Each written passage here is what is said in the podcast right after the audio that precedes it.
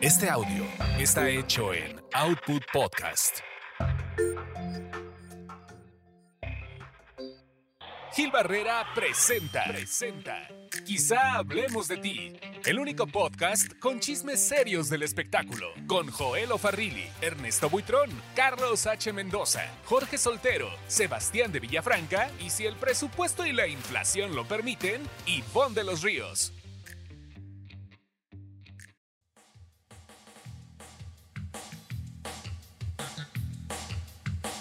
¿Cómo están? Qué gusto saludarlos. Muy buenas noches, días, tardes, a la hora que nos escuchen. Muy agradecidos con el favor de su atención, con los excelentes resultados que por su preferencia hemos tenido con este podcast de espectáculos, entretenimiento y algo más, show, chismes. Y hoy aquí el señor Joel Ofarril. Hola, hola, pues ha sido una semana un poquito pesadita, ¿verdad? Que ya va terminando. Pero bueno, afortunadamente llegamos a este punto de la vida, mi querido Gil.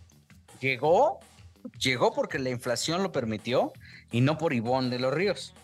Digamos que la inflación sobre la inflación sobre la inflación y el, bajo costo del dólar nos permite que el señor Carlos H. Mendoza se reincorpore. Arriba la 4T. Señores, un gusto estar con ustedes. Yo tengo algunos episodios. Eh, hemos y no porque lo tenga que editar y producir, sino porque está re bueno. Pero tengo dos comentarios. El señor Soltero está muy ocupado en su llamada telefónica, pero eh, me, que me emociona el señor Joel Farrelly eh, en el episodio anterior que dice, no tengo el dato, discúlpenme. El señor que tiene 8000 datos el día que se le va uno, se disculpa y, le da pena. Digo, eso ah, es, sí, es, el, pues es el maestro, Joel es maestro. Ernesto es que luego también traiciona. ¿Cómo están? ¿Qué tal? Buenas noches, buenos días. ¿Cómo, les va? ¿Todo bien? Algo va a pasar porque si está Ernesto Buitrón y Carlos H. Mendoza, Aquí es porque, o sea, algo tienen que decir. recién desempacado de Iztapas y Guatanejo, el señor Sebastián de Villafranca. ¿Cómo están? Así es, pues tuve que desempacar, venirme antes porque teníamos que hacer el podcast, acompañarlos y obviamente su compañía, que para nosotros es lo más importante. Tenemos mucho que platicar, mucho que comentar y pues aquí estamos más dispuestos que nada. El famoso rey del hater. Ah, como quieren a Villafranca. Bueno, bueno. Mientras tanto, desde Guadalajara, Jalisco, parece ser que está o no estará disponible. Ya está, en, ya está en el Zoom el señor Jorge Soltero, nada más que debe estar hablando con el potrillo o con alguien de ese, de esa, de ese nivel, pero en un momento le damos la bienvenida. La noticia de la semana, Joel. Híjole, pues una noticia tremenda, impactante, dolorosísima además, ¿no? Eh, la muerte de Julián Figueroa. La muerte repentina, Gil.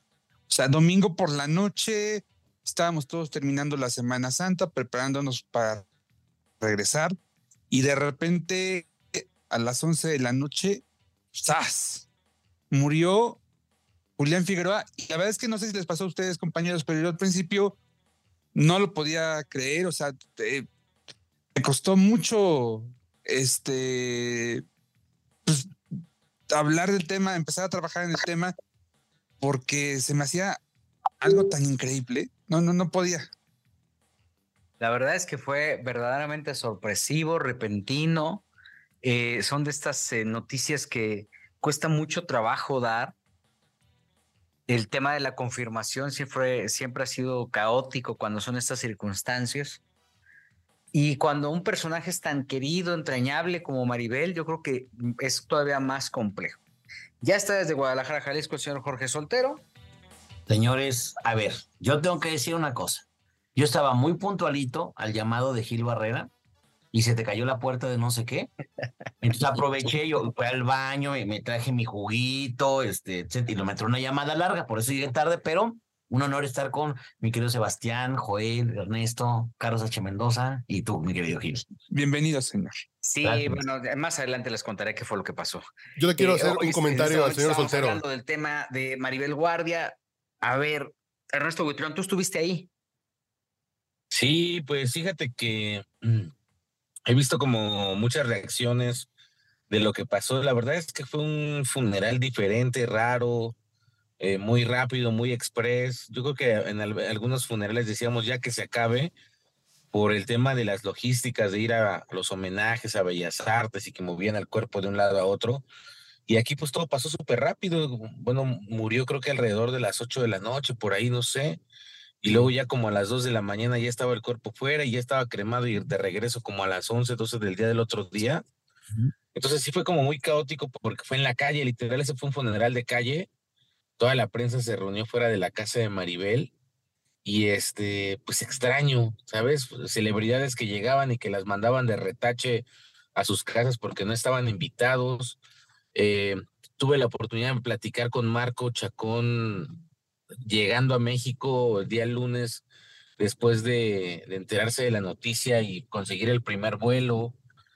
Eh, también estuvo en la entrevista que, pues, digámoslo así, forzosamente dio Maribel Guardia, pues a los medios de comunicación, dado todo lo que se estaba viviendo afuera de su casa, que me parece que ella pues lo hace también por sus vecinos, ¿sabes? Había mucha presión por parte de los vecinos que ya no querían prensa ahí, entonces, pues fue algo como extraño. Yo platiqué con Julián hace cuatro meses, cuando estaba empezando mi camino a Marte, y te puedo decir que siempre fue un chavo muy respetuoso, muy reservado, era, sí era un chavo que tú lo entrevistabas y y te respondía que no le gustaban las polémicas, que también de repente usaba muchas monosílabas para tratar de salirse de cuestionamientos, pues que lo fueran a comprometer en algo.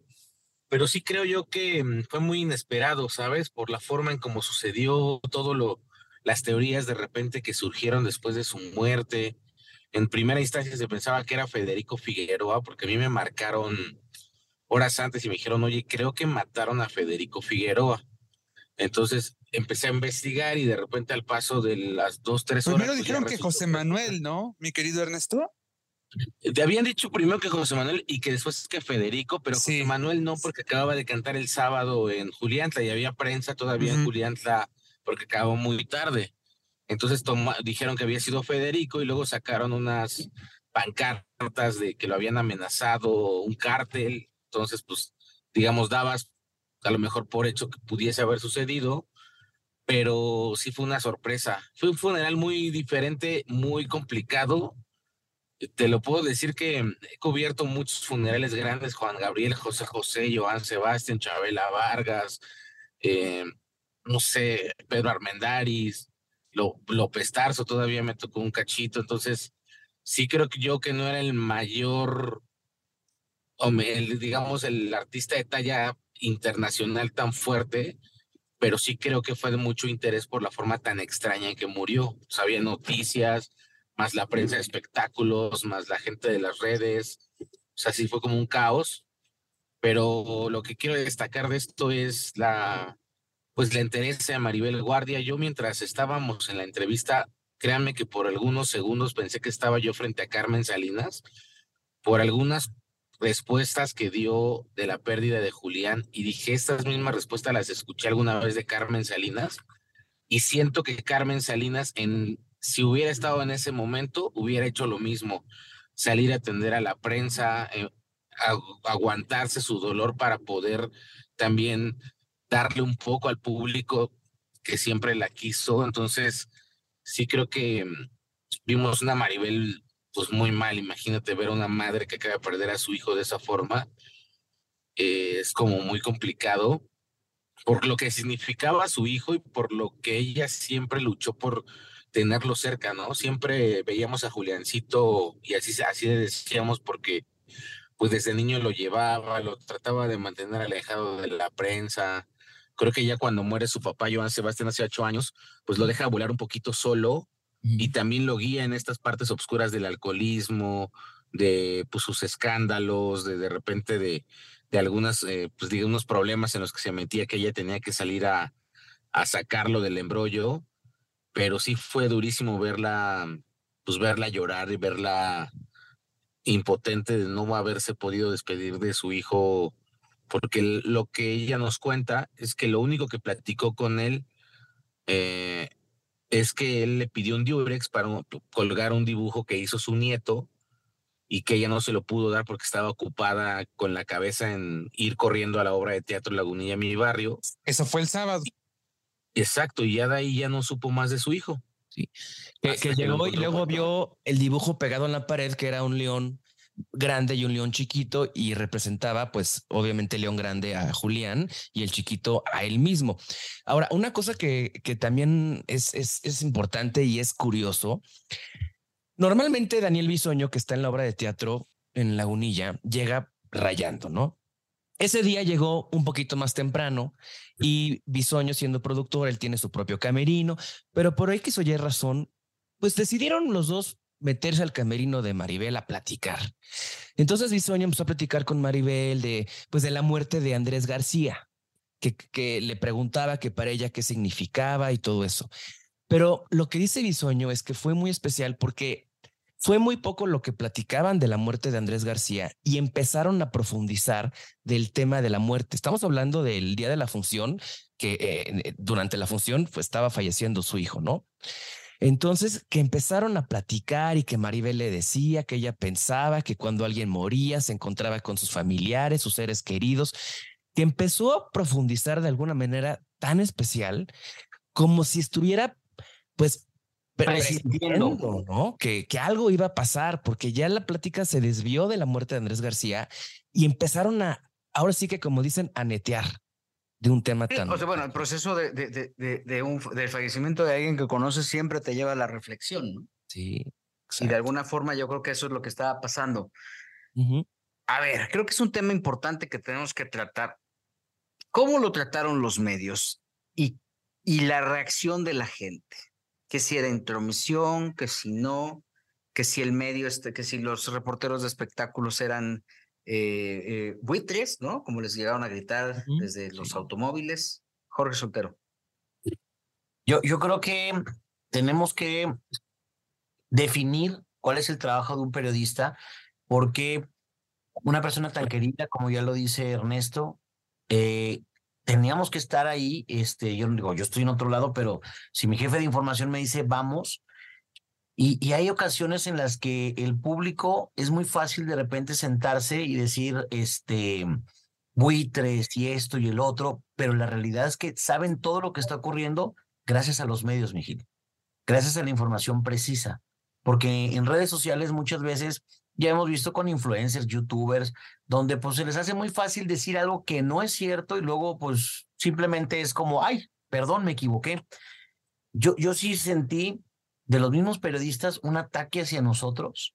Este, sentí que la misma gente Teba Azteca atacó a Mónica Castañeda, por citar un ejemplo, y me pareció muy grave porque entonces no están entendiendo lo que un periodista debe estar ahí y no están entendiendo la importancia de la fuente de espectáculos. Y, y, ya era así como que me decían compañeros que pasaban los coches y buitres, y era así como, como gritarles. Y creo que ese mote no, no lo debemos de llevar. Carly. Yo lo que me sorprendió fue que hemos tenido cuatro sesiones de, de duelo muy pegaditos. Eh, López Tarso, Chabelo, Andrés García y ahora Julián. Y siento que, que, en, que yo estaba viendo hoy en la mañana y ya no les creí. Como que le dijeron, vístanse de negro, pongan caras de tristes, otra vez. Como, salvo los que tenían relación personal, y fue la sorpresa, pero como que es así como de, como hasta lo sentí como sección, tristemente, como que ya fue muy en automático la reacción de, otra vez de negro. capacidad de asombro, ¿no, Carlos? Sí, otra vez de negro, otra vez pongan cara de tristes, otra vez. Y lloren los que quieran llorar. Y, fue así como de. Ay. Como que, ya no la compras. Sí, no, Estamos normalizando, pues. No, porque nos pasaron cuatro. los obituarios, Joel. Ay, es que no sé si normalizando sea tal cual. Me llamó la atención eh, particularmente dos casos. El del programa Hoy y el de Despierta América, sobre todo en las coberturas del, del lunes, ¿no? El programa Hoy dedicó el lunes pues su primera hora y un poquitito más a la cobertura de la, de la noticia. Eh, um, ¿El lunes? Mm. ¿El, fue el no, fue todo el programa, ¿no? Hoy. No, sí, el lunes eh, ya como a las 10 y algo, ya, estaban como que metiéndose a otros temas. No sé si después hayan regresado, pero, pero sí, después de las 10 me empezaban a meter algunas secciones que ya supongo pues ya tenían ahí eh, programadas, ¿no? Este, Despierta América, creo que sí dedicó el, ese lunes eh, más tiempo al tema de, de Julián. Eh, lo sentías a cierto punto excesiva la, la, cobertura, ¿no? Seguramente les fue muy bien en audiencia al programa hoy. Eh, veía a una Galilea, pues sí, llorando, llorando, llorando, llorando, llorando, no paraba de llorar. Eh, eh, en Desperta América vi que se centraban mucho en las figuras de Maribel y de Joan Sebastián. No sé si para darle un tanto de legitimidad a la, la cobertura, ¿no? como para justificarla. Mm, y luego, no sé, me, me, movió mucho que de pronto en Estados Unidos, este, cada una de las televisoras usara a sus conductores, ¿no? Eh, usara la relación poca o mucha que podían tener. Eh, viajaron a Alan Thatcher a México, este, Verónica Bastos, que estaba en México y estuvo con Maribel todo el tiempo, ya, el día miércoles la trajeron de gira por los programas de Telemundo platicando sobre su experiencia con Maribel. No sé, fíjate, cositas, cositas así que, que como que no me encantó realmente. Yo creo que, a ver, ¿Cómo le hago para que no se oiga? O sea, el, tema aquí es que la trayectoria de Julián no era tan grande, ¿no? No era tan amplia. Era muy cortita. Pero pues, obviamente todo tenía que estar centrado en, en Maribel y en Joan, ¿no? Yo vi un Despierta América muy interesante. No sé, eh, desconozco cómo les fue de rating, pero en la emisión del lunes vi un, vi un, vi un programa muy bien armado con sus, eh, con todas sus riquezas eh, editoriales, es decir, pasaron entrevistas con Cristina Saralegui. Me queda claro que Luz Madoria es una, sí es Luz Madoria, ¿no? La productora de Despierta América es, una excelente productora. Sabe perfectamente bien que busca la audiencia, pero además conoce muy bien el archivo de Univisión. Entonces tiene muy claro qué usar, qué, no usar, dónde, hay dónde puede ser cierto énfasis, etcétera, etcétera. Y creo que eh, e, eso habla mucho de esta preparación que ella tiene y, y, y, tiene, y periodísticamente, que es una mujer que periodista de toda la vida, tiene muy claro qué le interesa a la audiencia y también la vigencia que puede tener un personaje como Julián, que no tenía tantos elementos. Eh, creo que por ahí, ahí va un, hay un tema importante. Eh, no sé, esta, este, este tema de, de, de vestirse de negro y de dar una noticia con profundo pesar, si sea la responsabilidad de un comunicador, ¿no? Es un asunto cultural, Gile. O sea, es un asunto cultural porque cuando te dicen, oye, murió el familiar cercano, la pareja, etcétera, de algún amigo, pues obviamente vas, ¿no? Al, al velorio. Nadie nos ha dicho cómo comportarnos, ¿eh? Mucha gente llega y lo primero que te dice es, ¿cómo te sientes? Pues, ¿cómo se va a sentir, mi Gil? Si no, te acompaño en tu dolor, y los mejores chistes se cuentan en los velorios. O sea, por ejemplo, ¿no? Este, creo que es algo también cultural que, aunque tengamos el Día de Muertos, nos burlamos de la muerte ese día, entre comillas, las calaveritas, etcétera. Pero creo que es un asunto cultural que nadie, ninguna cultura, me atrevo a decir, como que socialmente hablando, nos han indicado qué se debe de decir o cómo nos debemos comportar en momentos así. Sí, o sea, bueno, si dices, este, yo me acuerdo que cuando nos acerca, una vez me acuerdo cuando murió Carlos Amador, Fíjate nomás, ya estoy hablando como Chucho.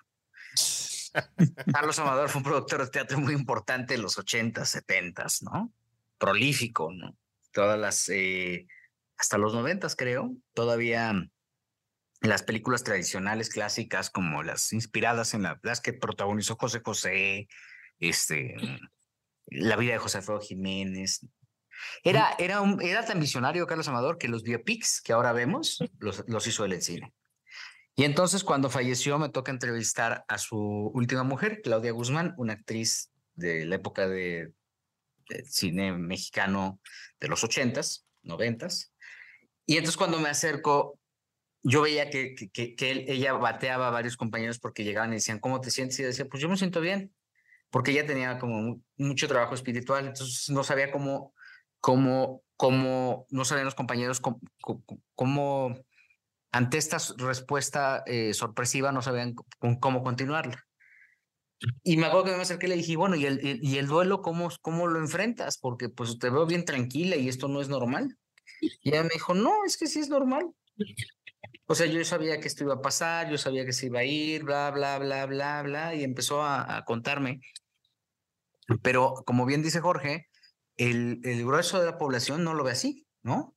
Sigue pensando que el tema de, de la muerte que para muchos cada quien la manejará como quiere, este sí tiene que ser un tema solemne y serio. Y creo que esto lo hicieron en hoy, pues lo explotaron y lo explotaron tantas veces que eh, con Andrés García pasó sin promediar el rating que promediaron ahora, y ahora lo hicieron con Julián promediando un millón cuatrocientos mil, con picos de dos millones, ¿eh? Eso también es interesante. Hubo mucho morro, pero eh, ahora hay que revertirlo al público. ¿Cuál era la conversación en general? Hablo de las casas, de, la, de las salas, ¿no? De Andrés García, cuando se da a conocer su muerte, después vino de, no, pues sí, el señor se acabó, no, pues era, alcohólico, no, que si la bombita, no, que si no sé qué. Cuando muere Ignacio López Tarso, uy, qué bárbaro a su edad, ya estaba robando oxígeno, no, no, no, qué bueno que ya descanse, ¿no? Luego cuando Chabelo, uy, perdió, ganó la final. Ese era como, como este, el comentario colectivo. Y cuando muere Julián, empiezan estos como chismecitos. Uy, de seguro se metió esto. Uy, de seguro murió de esto. También el público, o sea, en esos momentos es duro, ¿no, Carlos? Pero en el caso de mi mamá, que yo estaba desayunando con ella, es así de, el muchacho actuaba muy bien. Era muy lindo muchacho. Su mamá, ¿cómo estará? Y fue así como de, pues, pues, yo sé que es el hijo de Joan Sebastián y de Maribel Guardia, eh, pero así de mi mamá sí, que sí, sintió como una cercanía y, cercanía con la, mamá. pasó lo mismo. Sí, cercanía con la mamá, así de, ¿cómo estará su mamá? ¿Cómo estará Maribel? Sí, Pobre. Oye, espérense, déjenme decirles, yo soy hijo único y de repente, pues yo sé lo, lo, lo que hay favor y en contra, ¿no? De ser hijo único. Y de pronto dije, wow, o sea, me puso a reflexionar porque mi mamá siempre, cuando me, me, he caído o algo por el estilo, siempre me dice, es que, hijo, cuídate, este, para mí eres muy importante, para mí eres mi pilar y cosas por el estilo, mi mamá también para mí, y todavía tengo mis dos papás, pero imagínate, Maribel decidió tener un solo hijo y de pronto se le va y tiene que enfrentar, o sea, como que a la prensa, tiene que enfrentar a la sociedad, tiene que enfrentar a sus amigos, cuando no la, no la dejamos. La verdad, así como que tener ese duelo, como decía Ernesto, pues tuvo que ser muy rápido porque no hubo este tiempo del velorio y luego el sepelio y luego el no sé qué. O sea, no hubo tiempo, definitivamente. Pero también el tema de que se, de, la conversación en las salas, como dicen, pues también si te vas un poquito atrás y dices, qué tragedia de familia, o sea, el papá se muere de cáncer, siendo con todo el éxito del mundo, a, dos hermanos se los matan, siendo hijo único se le muere a Maribel Guardia, se muere a los 27 años, o sea, si, si pones todo eso, si dices, híjole, qué, o sea, e, eso de que la gente piensa que la vida del, de la estrella y la farándula es perfecta, es maravillosa, no, es mentira. O sea, pasan muchas cosas y dices, ¿qué, qué, qué, qué, cuánta tragedia les ha pasado a los Figueroa, no? No, definitivamente. Sí, fíjate que mm, sí está, sí está muy, yo creo que es la tragedia y, entiendo también parte del público porque yo subí como varios videos a mis redes y a TikTok y a YouTube y el, yo creo que el 85% de los comentarios eran en contra de la prensa. Era de, pero ¿por qué es que no la dejan, pero están ahí? Pero yo creo que también es parte de la misma sociedad, porque la misma sociedad quiere saber, ¿sabes? Y lo consume. si hay un choque, una inundación, quieren saber qué pasó, por qué fue. Yo creo que es parte de esta eh, etapa de doble cara, ya sabes, de doble moral, de la sociedad en la que vivimos. Porque si lo dice Exacto, un entonces- youtuber, sí le creo y no lo critico, pero si lo dice la prensa, ya, ya está muerta la. ¿Quién ve ventaneando? ¿Quién compra tal revista? O sea, sí- así he escuchado comentarios, Ernesto. No, ya Sí. también tienes razón. ¿Quién ve ventaneando a la una de la tarde? Pues la señora está haciendo su quehacer, pero No, lo que quiero comentar ahí, Muy bien, ¿eh? Muy bien. lo que creo también ahí que hoy también trascendió es este, este video en Hechos en Meridiano, bueno, el del de la tarde, donde pues después de que Mónica Castañeda, que pues es conductora de Ventaneando y fue a hacer la cobertura, y al final, bueno, la hija de Olivia Collins sale un poco pues eufórica y ahí como que hay un, un malentendido entre ambas.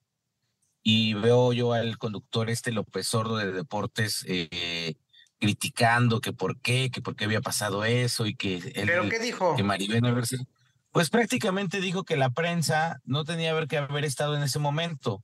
Y la prensa Eh, deportiva no es un bot, o sea, el- yo creo que para mí, perdón que te interrumpa, para mí la prensa deportiva, no todos, son unos muy pocos los que yo creo, son un híbrido entre Verónica Gallardo, Alex Caffi y, y Verónica Para Vázquez. empezar, Miki, todos se creen eh, entrenadores de fútbol. Ellos serían perfectos para empezar. Y, y- y son ciudadanos perfectos y, y yo quiero ver deportistas. Fíjate que para mí lo más, lo que he podido ver de mayor altura en, la prensa deportiva, y perdón por interrumpir y cambiar el tema, fue, eh, lo que vi en tercer grado eh, el, lunes.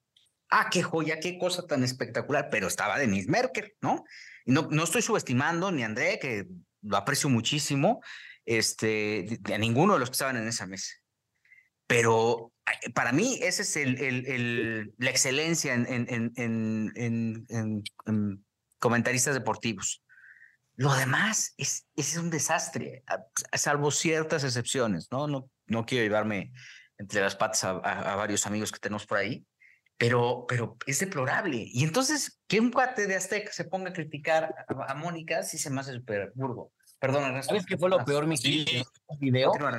O sea, nada más para este contextual- contextualizar, es que, que empieza a decirle cosas y hasta le ves la mano a Mónica como tragándose el coraje de decir, bro, fui agredida, número uno, este, cuando no tenía que serlo, estamos en la misma casa, estamos en el mismo barco, o sea, que es En este el noticiero. mismo noticiero, sí. Exacto, y de repente, pues yo, yo no lo haría, yo no lo hubiera hecho así. Y todavía este Cristian diciendo así como de, no, es que mira lo que pasó. No, pues yo no, yo no. O sea, Ernesto. Pues qué, qué bueno, porque no tiene la capacidad para estar. A ver, ¿cuáles son los, todos los que estamos aquí hemos cubierto velorios, hasta Villafranca que, que se burló de un- no, no, que hizo un- una salida para poner un poco en contexto. eh, eh, ¿De quién fue el velorio? Ay, de este. mm, ¿El caballo? No me acuerdo. Fue a cubrir un, un velorio de un actor importante y en su stand de salida Villafranca sonrió. Y entonces vino la llamada de atención de, ¡ay, cómo se te ocurre sonreír! Porque además el stand dijo, para, ¡Uy, Sebastián Villafranca! Y aventó una sonrisa resplandeciente, ¿no? Ah, bueno, Entonces, este, pero todos hemos cubierto, ya, ya se cayó este eh, Ernesto Buitrón, se regresará en algún momento, pero este, todos hemos cubierto un velorio, la verdad, los que estamos aquí. Y obviamente, cubrir un velorio es una chinga, con todo el respeto. Ya, ya me regañó sin teorías por decir groserías. Luego les cuento. Entonces, este, que es una friega, ¿no? Oye, es terrible. Comes. ¿Dónde Mira, co- para A que ver, la gente sepa qué pasa en un velorio. Primero andas averiguando eh, dónde es la funeraria, dónde es esto, a qué hora llega el cuerpo, etcétera. Si logras dar con el lugar, pues si entras, si no entras, que si tu cámara, que ya te llegó el tiempo aire, que tienes que hacer enlace, que no sé qué. Y luego todavía entras y tus jefes de información te piden la declaración del familiar, del amigo, etcétera, ¿no? Y luego todavía batallas con el internet, con la señal, con muchísimas cosas, ¿no? Que van en tu contra. Y luego todavía súmale que tienes que estar ahí con, con la persona si logras la entrevista y pues tienes que hacer las preguntas y, se quiebran en ocasiones, pero hay gente que lo quiere compartir. Yo recuerdo que a mí el último velorio que, que cubrí fue el de don Vicente Fernández. Entonces imagínense ver a mi cuquita entera y lo platicamos aquí en su momento, pero ella estuvo ahí, atendieron a los medios, a o sea, ver, entendían quién era don Vicente. Ese es una, ese es un, ese es un, una, un, un lado. Otro, otro lado, Joel, tú me vas confirmando. Sueldo promedio de un reportero mensual. Mm, actualmente 10 mil pesos. De televisión, obviamente más alto, ¿no? Pero ponle tú 10 mil pesos. Con esos 10 mil pesos, el reportero se tiene que mover a la, al Pedregal, ¿no? A la calle donde vive Maribel Guardia, por poner un ejemplo. Con esos 10 mil pesos, tiene que pagarse su transportación, su alimentación y tiene que ver a dónde va a ir al baño. en, en, los básicos, ¿eh? Me estoy yendo a lo básico, básico. Y de ahí tiene que generar su contenido y darle su información a quien tenga que dársela. Ese, ese es el kickoff, que el tipejo este de deportes seguramente no tiene. Porque cuando tú eres reportero de televisión, pues es bien cómodo porque tienen que cuidar un equipo y entonces te suben a un carro, tú llegas a tu central o a tu televisora, te suben a un carro, un Uber y el Uber te lleva y te pone en la puerta del lugar, porque no porque quieran cuidar al reportero, sino porque llevan una cámara que cuesta un dineral. Lo importante es la cámara, no el reportero. Digo, ¿no? Es proteger, salvaguardar a, ambos, ¿no? Pero e, eso es lo que hacen. Un reportero de deportes, ¿qué? Y súmale muchos... quiero, que conozco, quiero conocer uno de deportes, y mira, una de esas podemos invitar a alguien la siguiente semana, joder, este, para que nos diga el campo, cómo es su campo. ¿Cómo, es el, ¿Cómo hace el reportero de campo un reportero yo te puedo decir más o menos lo que ellos hacen, fíjate, ¿eh? lo que yo, yo conocí a varios del periódico Récord, por ejemplo, si te toca Chivas, acá en Guadalajara, es levantarte, bañarte, desayunar e ir a la hora que sabes que va a ser el entrenamiento. ¿Ok?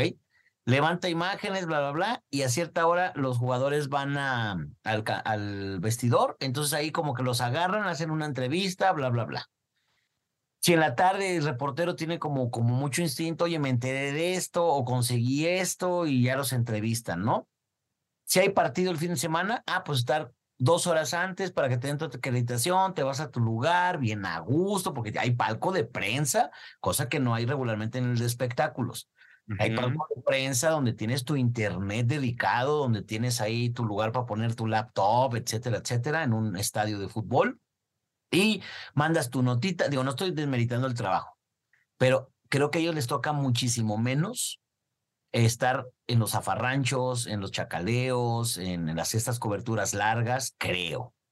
Cultura deportiva, pues se ponen a ver, sí. Eh, yo recuerdo, para mí uno de los mejores cronistas, y tuve el gusto de trabajar con él, eh, para mí uno de los mejores cronistas fue el doctor Alfonso Morales. Y me consta, a mí me tocó grabar en aquella pelea, ya estoy hablando como chucho, en aquella pelea del macho Camacho contra Julio César Chávez en el Estadio Azteca este, a mí me tocó grabar al doctor Alfonso Morales.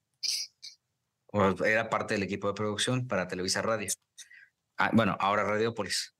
Y entonces el doctor Morales llegaba con cuatro libros, tres libros. Tomaba dos páginas, así de referencia, y se aventaba lanzando, grabando. Ese día tuvimos que grabar creo que 80 cápsulas que se iban a transmitir antes de la pelea.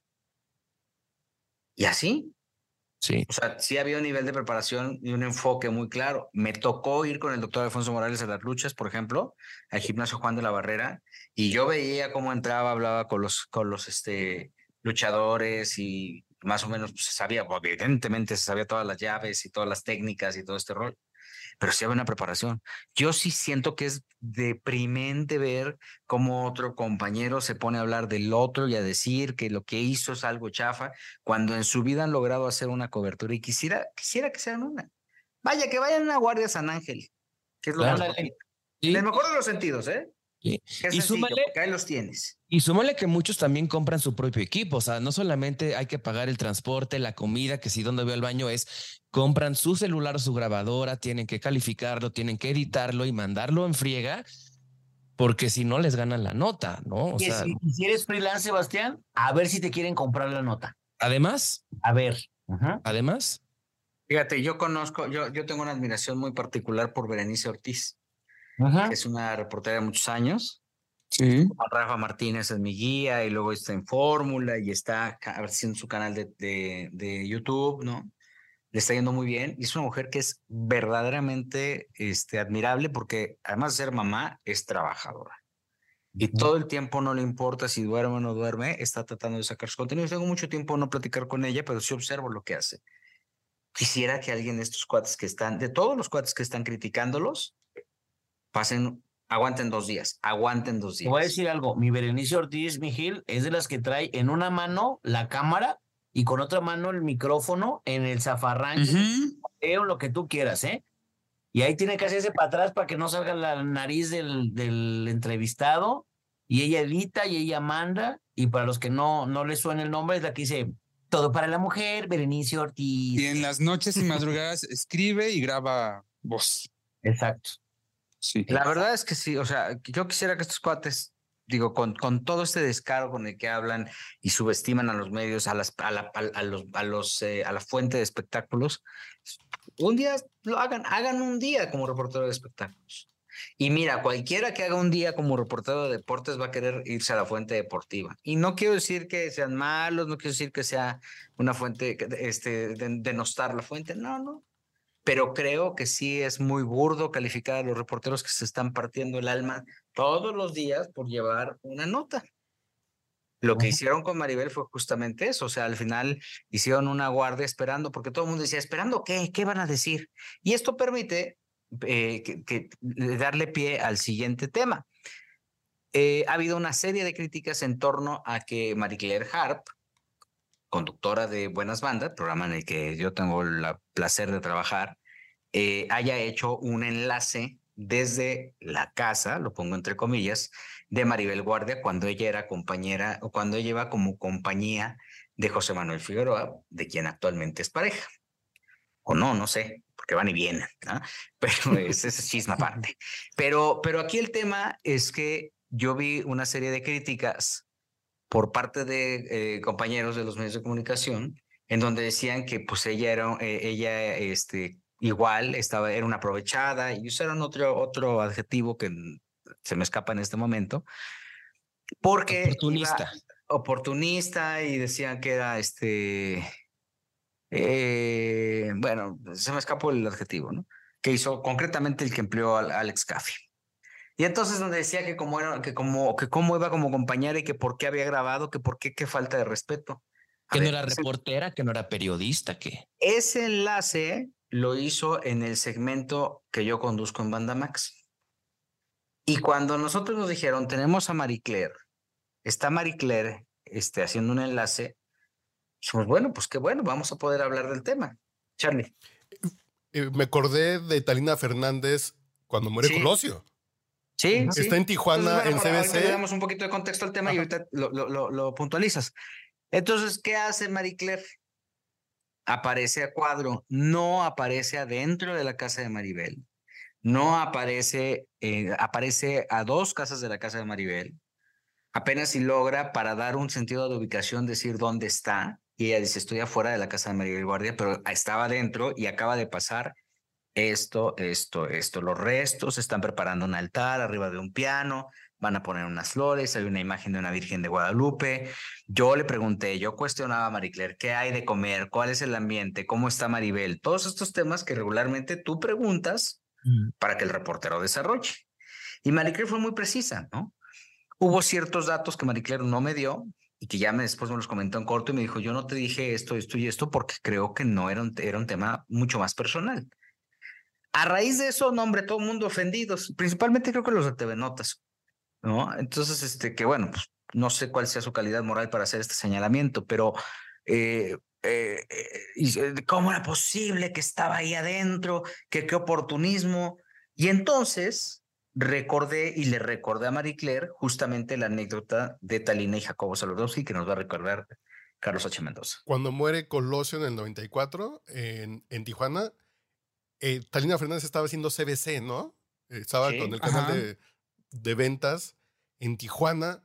Entonces, lo que hizo Jacobo es, allá está Talina. Y además Talina tenía cierta cercanía con... Con, con, Con la esposa. Diana Laura. pues, con Diana Laura. Pues, Diana pues, Laura, sí. pu- y se metió hasta el quirófano. Dices, pues es la chamba como, a, a lo mejor no es periodista, no es reportera, pero tú como editor dices, ¿quién está cerca? Lo que me puede decir, ¿no? Dentro de la confianza.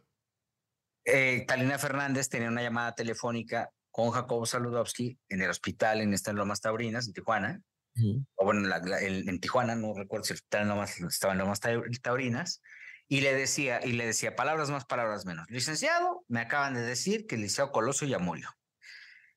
Jacobo, evidentemente hay que respetar las distancias y, eran otros tiempos y era otro tipo de presencia, pero bueno, Jacobo le, le, le pregunta a Talina, ¿quién te confirmó? Talina, pues un doctor. ¿Qué doctor? Pues uno que ya se desapareció. ¿Cómo que estás dando una noticia y no da, o sea, ¿quién es la fuente? Talina titubea y dice, no está aquí, licenciado. ¿Y tú dónde estás? Le pregunta su ubicación geográfica y dice, estoy afuera del quirófano. Y Jacobo le dice, métete, al quirófano. Y Talina responde, no, licenciado, no me puedo meter al quirófano, ¿no? Talina cuenta muchos años después y ahora en todas estas entrevistas que ha hecho que efectivamente ya tenía ya confirmada la muerte de Coloso, pero que no se animaba a darla por la cercanía que tenía con Diana Laura. Aquí es el, es el mismo caso, o sea, Digo, evidentemente vamos a respetar las distancias porque si no van a decir, ay, este se está comparando con, no, o está comparando a fulano. No, pero es periodismo.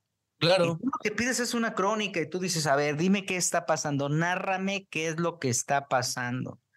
Ese es el origen de este tema. Y cuando tú te preparas y cuando tú vas, ni siquiera necesitas tener una carrera. ¿no?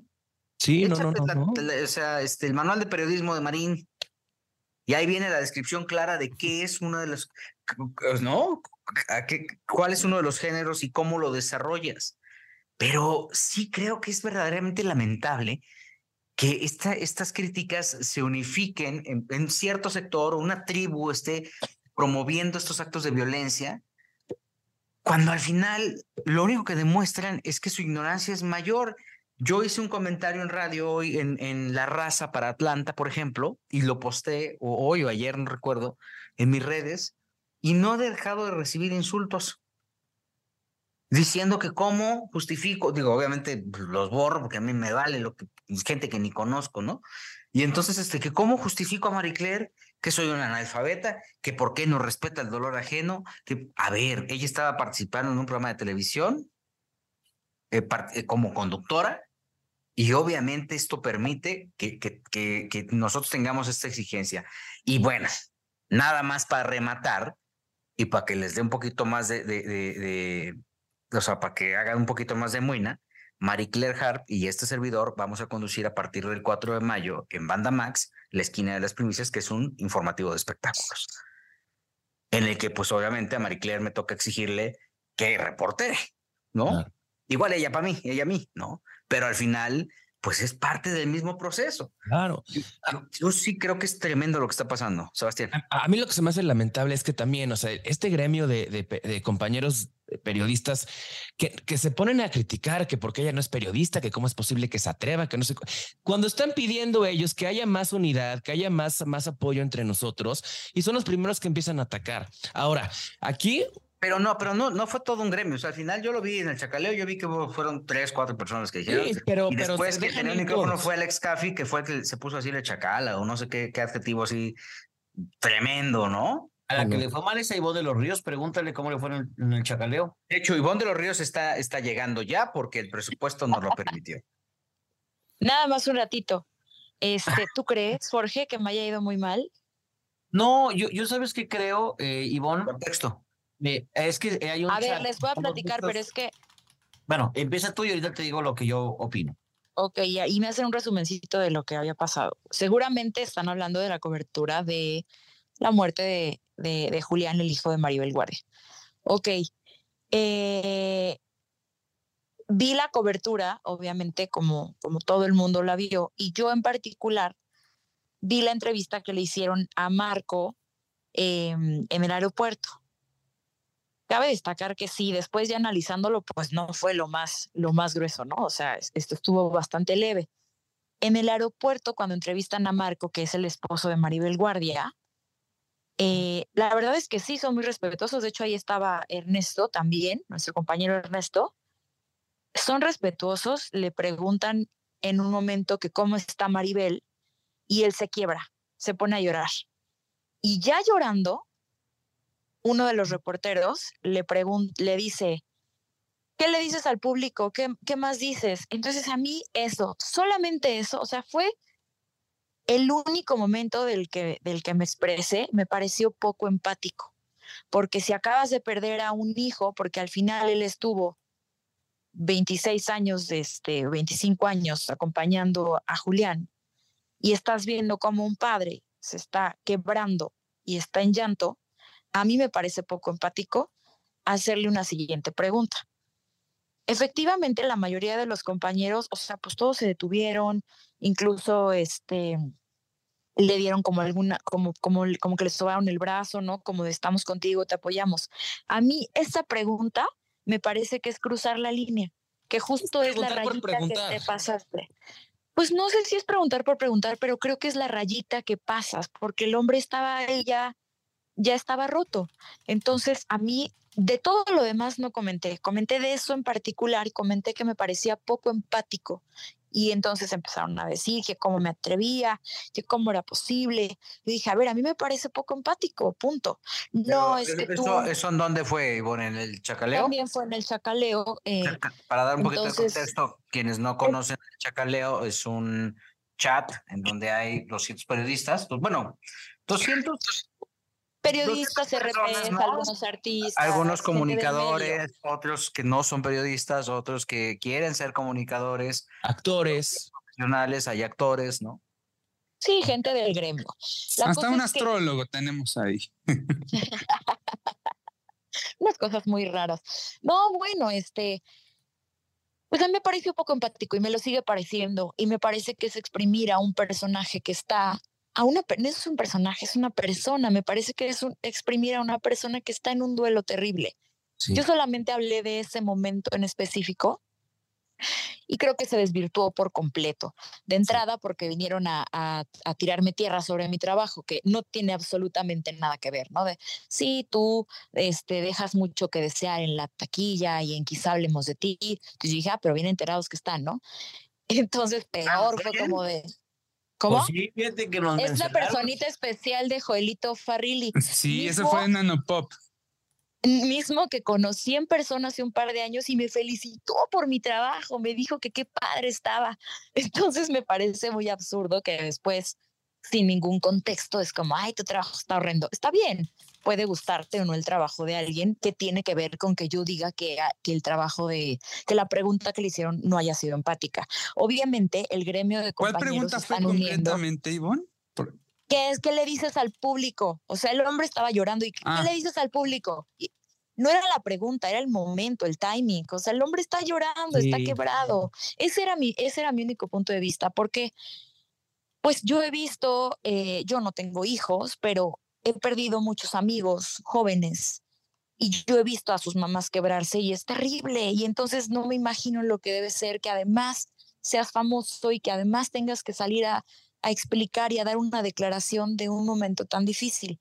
Yo siempre les he aplaudido muchísimo la resiliencia, las coberturas y también me gustaría platicarles para quien para muchos que seguramente no lo saben, que no soy ninguna novata, que tengo 15 años en la industria, que cuatro años fui reportera y fui reportera de sociales y entonces tú dirás, no, es que tú no sabes, porque de eso se me tachó, de tú no sabes, tú nunca has estado. Claro que he estado y algunos juniors me aventaron a una alberca y me aventé coberturas de 12, 13, 14 horas en tacones, porque aquí no puedes llegar fachoso porque eres la de sociales y me aventé bastantes chacaleos y también me aventé chacaleos con espectáculos. Por eso mismo no los hago porque no me gustan, me parecen, eh, a mí no me gustan. Eso no quiere decir que no respete y que no aplauda la labor de muchos de ellos.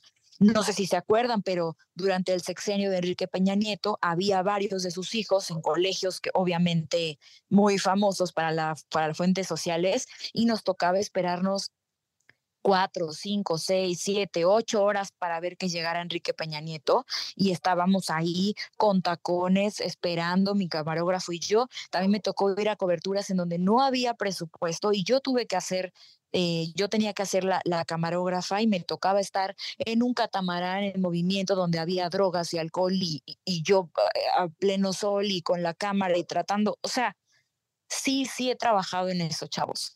Que no me hayan visto metida ahí persiguiendo a Maribel Guardia en el aeropuerto es otra cosa. Entonces, la verdad es que por mi parte sí una molestia, porque hay un desconocimiento y piensan que cualquier persona que no haya estado en esa cobertura no tiene el derecho de opinar. Insisto, solamente me expresé de ese particular momento en el que Marco está llorando y le hacen una pregunta extra. Y quien se la hizo fue Ismael Matúa. Eh, si más, si mal no me equivoco. Pero además los compañeros, cuando, cuando Marco se suelta a llorar, incluso los mismos reporteros como que se sacan de onda y respetan y bajan los micrófonos como diciendo, Marquito, te entendemos. Todos menos. Todos menos este hombre. Entendemos en lo que estás viviendo y sabes que no es momento ahorita. Gracias por lo que nos dijiste, por tus declaraciones, pero ahí muere. ¿Cuál sería socialmente, doctor Soltero, cuál, socialmente, cuál es la siguiente pregunta? Porque el comportamiento también de la especie, de nuestra especie, nos va pidiendo más. Pues puedes continuar con la, con la entrevista, podría ser, ¿no? No sé. Claro. No, o sea, es que lo que te digo, depende, si, si tú le pides amablemente a una persona que acaba de pasar por este momento y te concede una entrevista, yo lo que haría, Gil, es dejarlo hablar y conforme me va diciendo, o sea, a lo mejor hacer un par de preguntas, pero lo que yo estoy muy de acuerdo con, con Ivonne. Hay cosas que no compartes con los demás, pero lo respetas, ¿ok? Entonces, este, aquí lo que no me gusta es, si no estás de acuerdo, entonces estás en mi contra, porque no hemos hablado del escandalazo que armó tu compadre, por ejemplo, porque le ganaron la exclusiva. Exacto.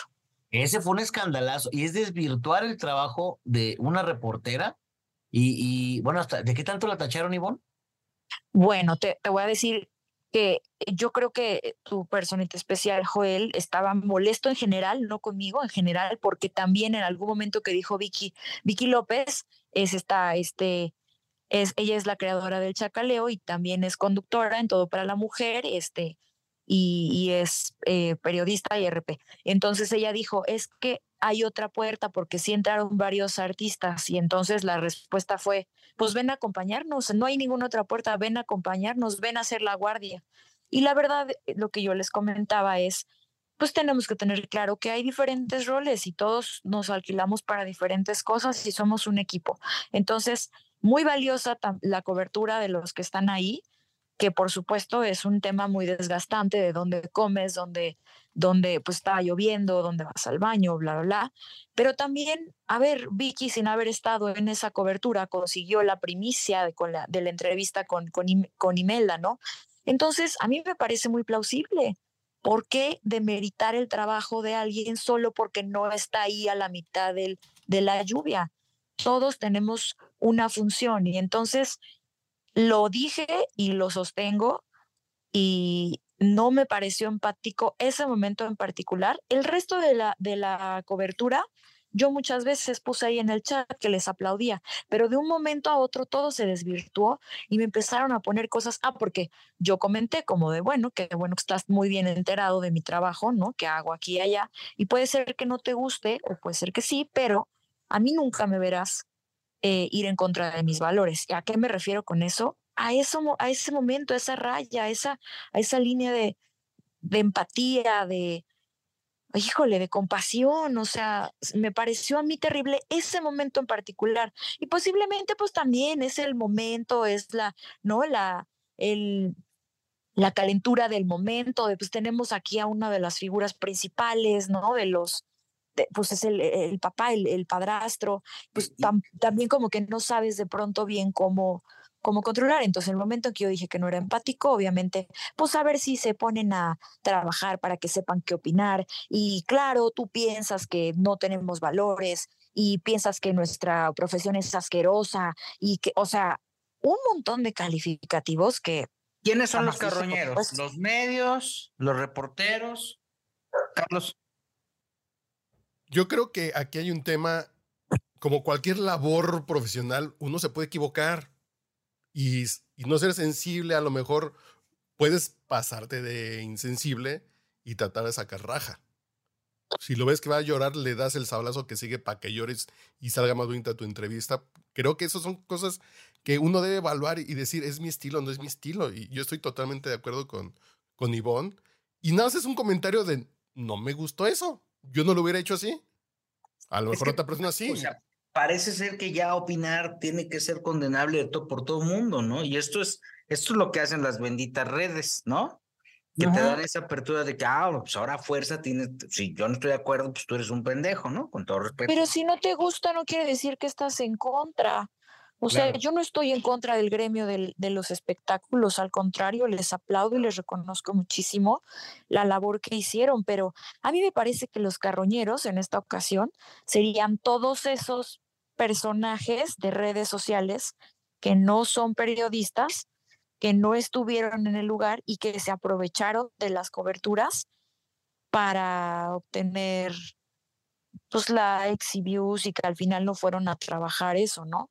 O Pero a mí también luego, a mí luego también me da la impresión que muchos compañeros, más que esperen que les aplaudan la nota, esperan que les aplaudan de no, es que no fui al baño, me mojé, me dio frío, no comí. Pareciera que quieren que les aplaudan. listos para Survivor. Exacto. O sea, ahora sí que como los Spring Breakers, de cómo te la pasaste. No, estuvo increíble. Me emborraché, vomité y me peleé. Bueno, pero, o sea, ¿y, y Pues- cuál es el fondo de todo esto, no? No, pues o sea, lo que entiendo el punto de, de hacer notar esto, porque sí son unas coberturas muy pesadas emocional y físicamente. O sea, desde que nos enteramos a las 11 de la noche, yo salí del cine un poquito antes de las 12 y ya estaban los compañeros haciendo guardia en casa de, Maribel.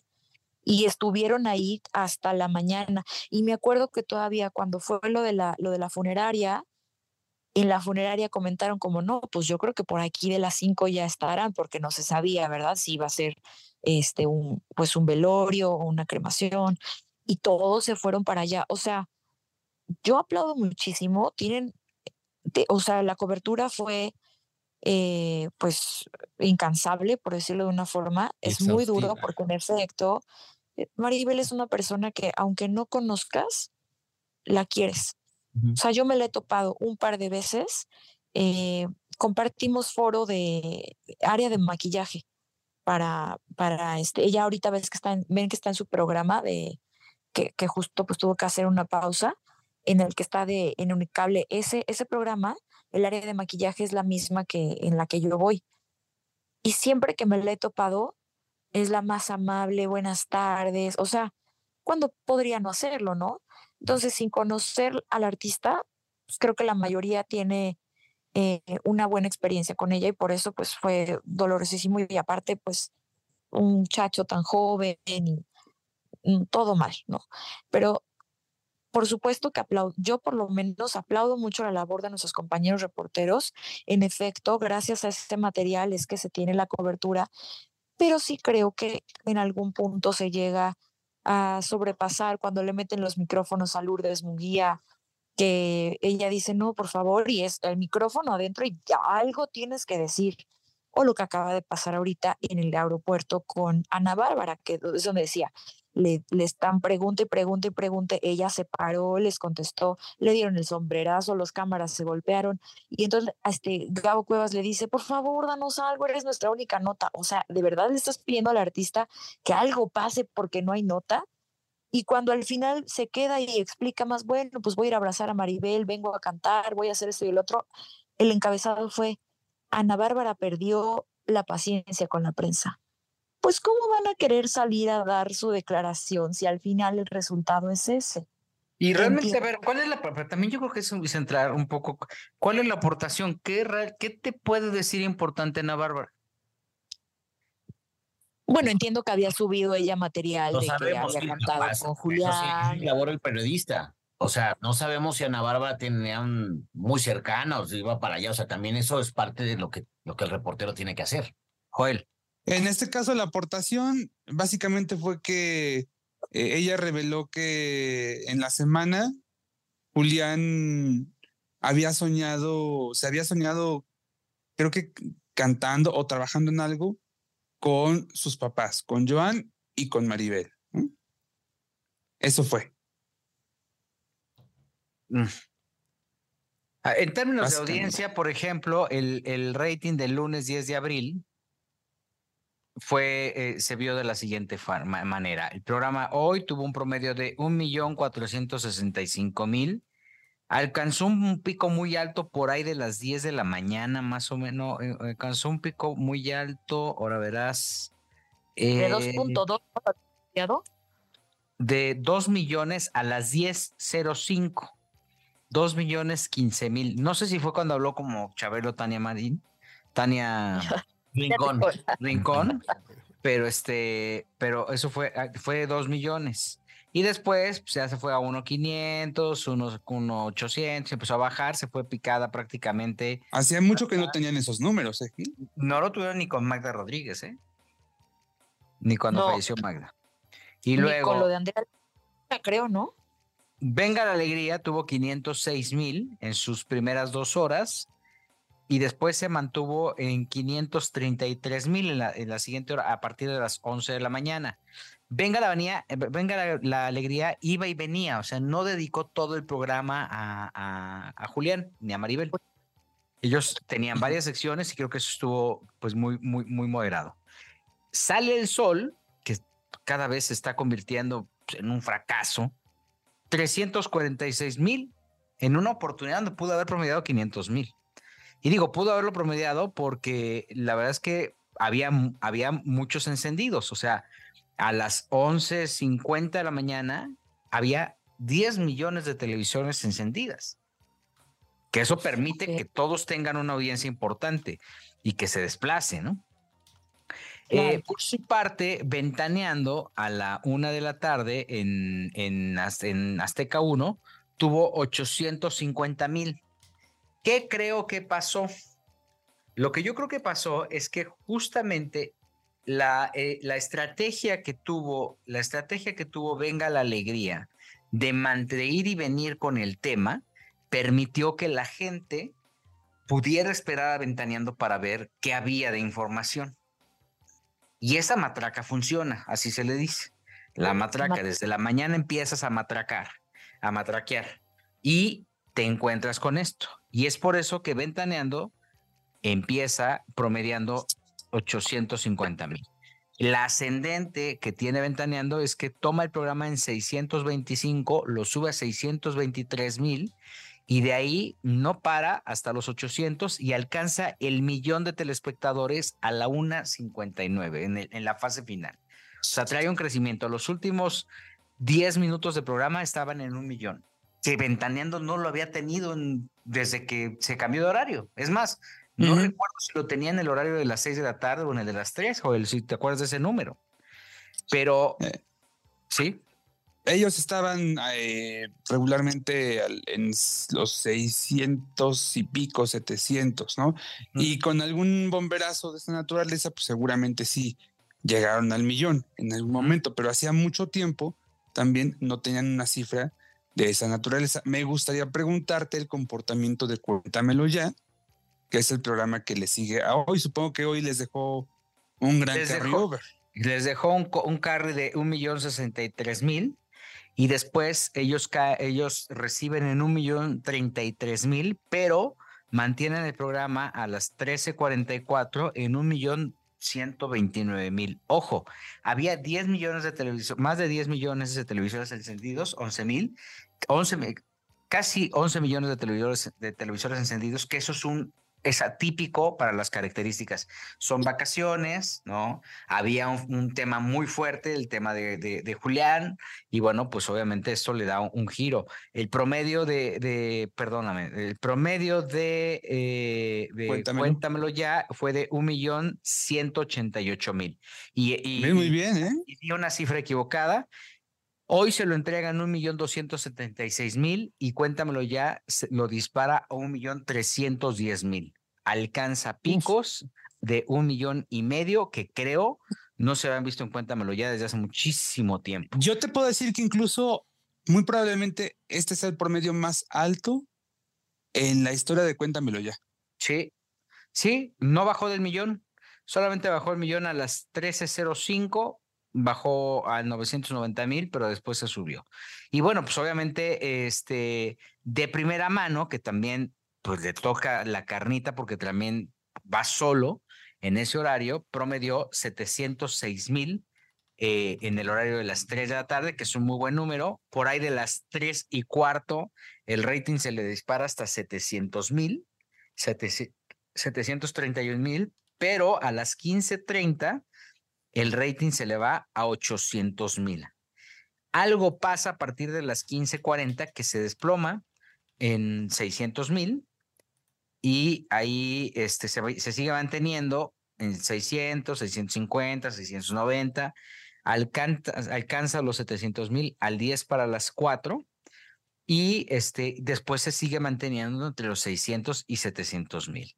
Eh, alcanza un pico, tiene un pico muy alto a las 4.15 con 800 mil, que mantiene los 700 mil que tenía ya de audiencia, y así se va. Ya eh, es un programa bastante largo, porque duró, ¿cuánto duró? ¿Hora y media? ¿Dura dos horas y media? ¿Cuánto dura? Sí, este, dos y media. Dos, horas y media. Y mantener 700 mil en dos horas y media creo que es un triunfo. O sea, no, no cualquiera lo, lo logra. Y ahí están los resultados. Obviamente estaba pues de por medio eh, una noticia verdaderamente lamentable, ¿no? Joel. Pues ahí está muestra clara del impacto que, tuvo la noticia, del interés que despertó en, la audiencia. Estamos hablando, pues sí, de un crecimiento bien, bien importante. Probablemente los menos beneficiados con ese crecimiento hayan sido Venga la Alegría y Sale el Sol. Venga sí crece, también sale el sol, crece un poquito. Eh, el, la audiencia de hoy sí me parece eh, muy fuerte. ¿eh? Ahí ellos crecieron probablemente un eh, 30, 35%. Y bueno, el caso de primera mano también es eh, bastante, bastante destacable. Igual ventaneando, o sea, la gente quería, quería saber qué estaba pasando, ¿no? Porque son programas que dedicaron prácticamente todo su tiempo, todo su espacio al tema. Y viene esta doble moral de los juicios que hacen Ernesto Buitrón en contra de los reporteros. Porque ahí tú ya estás viendo que en términos de audiencia, pues la neta, a la gente le interesa el tema. Sí, yo creo que está muy gacho, pero también es parte del tren del meme de las redes y todo eso de, sí, pinches buitres y eso, pero bien que estaban ahí de chismosos viendo las televisiones y escuchando los programas de radio, queriendo saber qué pasaba pues alrededor de Maribel Guardia, ¿no? Yo creo que es parte de esta nueva ola de haters que pues también ya se salen de las redes y se van a pues a otro tipo de cosas como lo que pasó pues en Azteca, que a mí se me hizo muy gacho que no defendieran a su reportera, que representa una marca, que representa un programa y que también lo hayan pasado por alto. Pero bueno, pues sus razones tendrán. Este, yo creo que fue una muerte impactante, me atrevo a decir, yo creo que más mediática que la de Chabelo, que la de López Tarso, no sé si por es la mucho, forma, que la de Irma Serrano. Eh, sí, fue la más fuerte de todas. Y no sé si la de Andrés García también se quedaba ahí. Sí, claro. El tema de Andrés García también eh, habría mucho aparte. Es que la pura noticia, Ernesto, eh, fue impactante, o sea, rebasó todo lo que hubiéramos imaginado. Sí, entonces, pues bueno, mira, yo creo que mm, vemos que al final la audiencia sí está muy interesada en lo que pasa y que hay personajes muy queridos, unos no tanto, otros sí, pero sí, este, sí creo yo que, mm, pues bueno, también pasará esta ola como de, de los haters y de la prensa y de la sociedad contra la prensa y de pues la gente que ataca a los reporteros, porque pues al final todo mundo Pero es pues, son los mismos reporteros los que están atacando, Resto, que eso es lo que estábamos hablando hace rato que no está padre, ¿no? Sí, pues por ahí escuché a Vicente eh, de la taquilla, reportero de René, pero pues también es gente que nunca ves en los eventos, gente que nunca hace coberturas, gente que no sale a pues a buscar una nota, que no ha hecho una entrevista.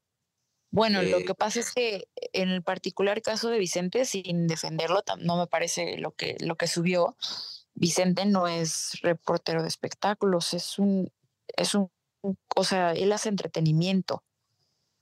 Pues sí, La verdad es que mm, no, no muchas veces se, se toca, por lo menos yo que estuve en la taquilla, no sé ahorita, porque igual este, pues ya no, yo, yo hace mucho que no los escucho, pero cuando yo estaba en la taquilla, de hecho, René evitaba hablar de temas como de, de per- personales, más bien, claro, si hay una nota, o sea, no van a decir, no van a evitar hablar de la, dar la noticia, ¿no? De que falleció el hijo de Maribel Guardia. Pero rara vez René entraba en, en detalles como más personales.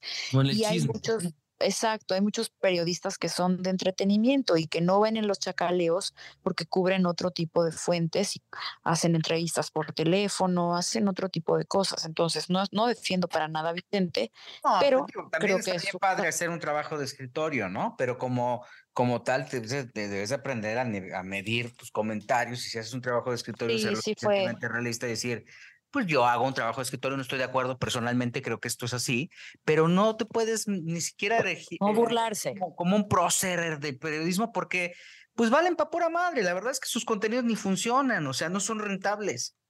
Atienden una audiencia, ¿no? Yo fíjate que vi... O sea, de rentabilidad como tal, pues no, y nosotros al final más allá de hacer periodismo y todo ese tema, ¿no? Pues la neta, hacemos entretenimiento, ¿no? Eso es infoentretenimiento lo que está haciendo, lo que, lo que hace el espectáculo.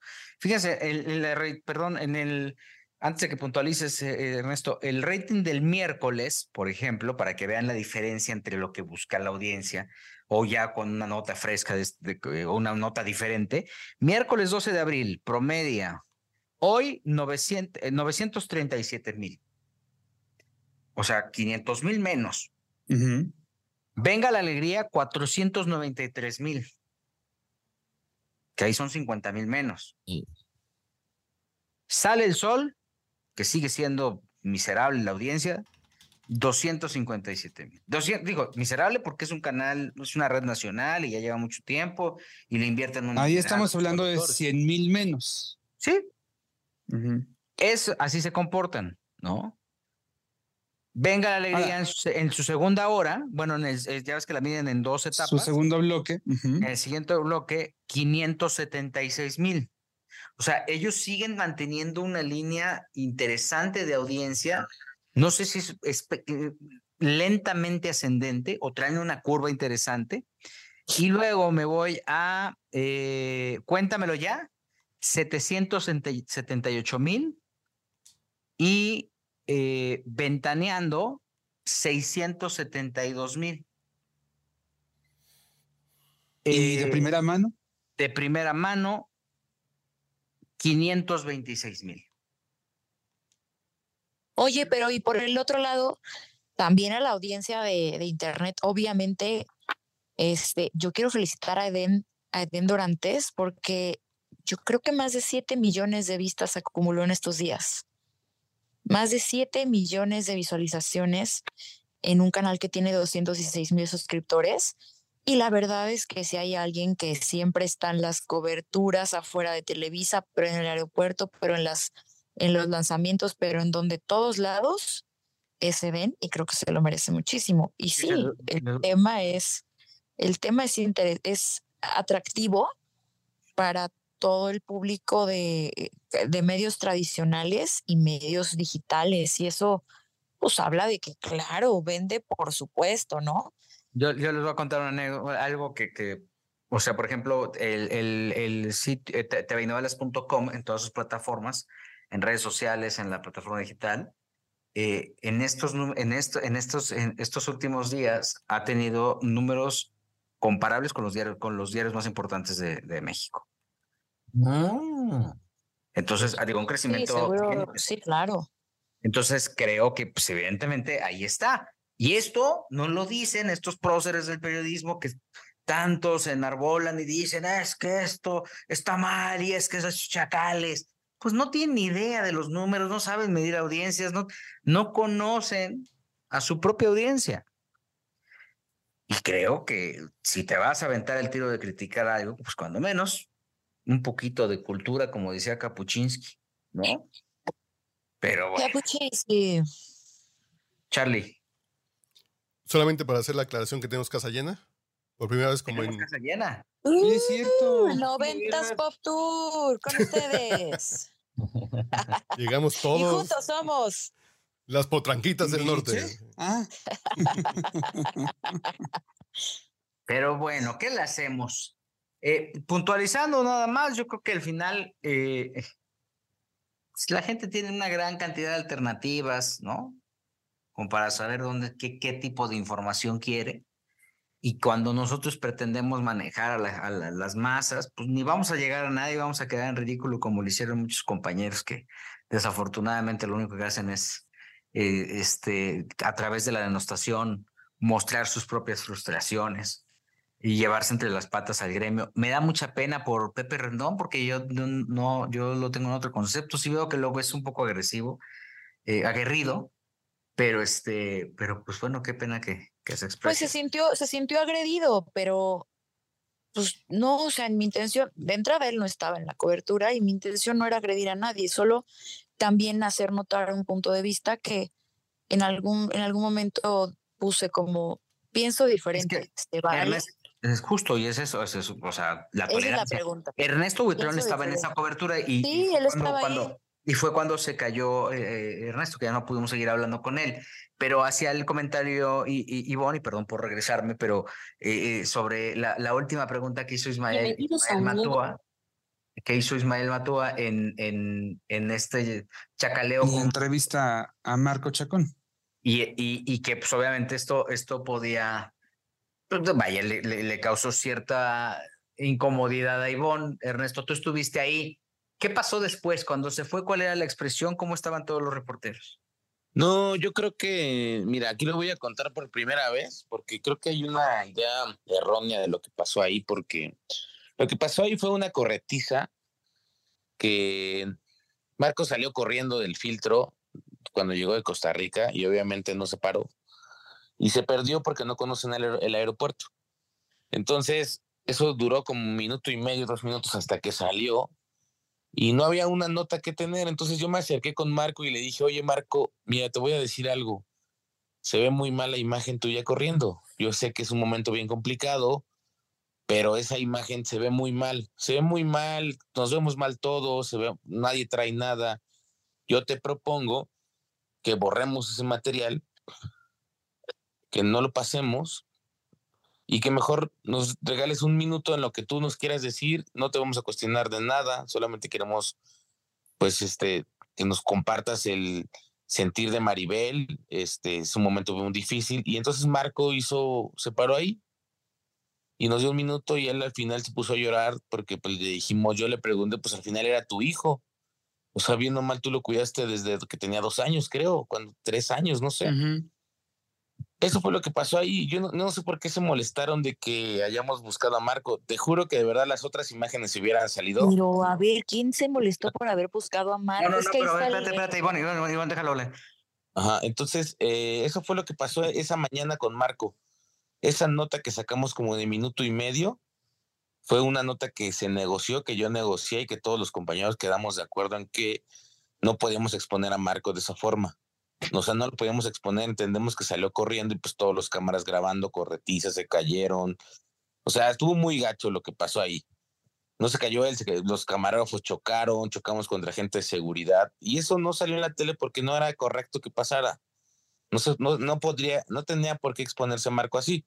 Creo que lo que logramos al final, tenerlo ahí, platicar un minuto y medio, dos minutos, que nos dijo que pues al final estaba muy mal, devastado, lo que nos compartió de la noticia, pues fue eso. Y de ahí también como que se generó como un debate, este, pero yo creo que al final, pues tú como medio eh, digital, que de escrito, televisión, radio, pues tienes que ir a buscar una nota. Digo, te duele como persona, porque pues muchos conocemos a Marco, a lo mejor no tan cercano, pero pues tú tienes que informar a la audiencia porque pues esa es tu labor. Como un paramédico llega y si ve a una persona descuartizada, pues usted trata de salvar la vida.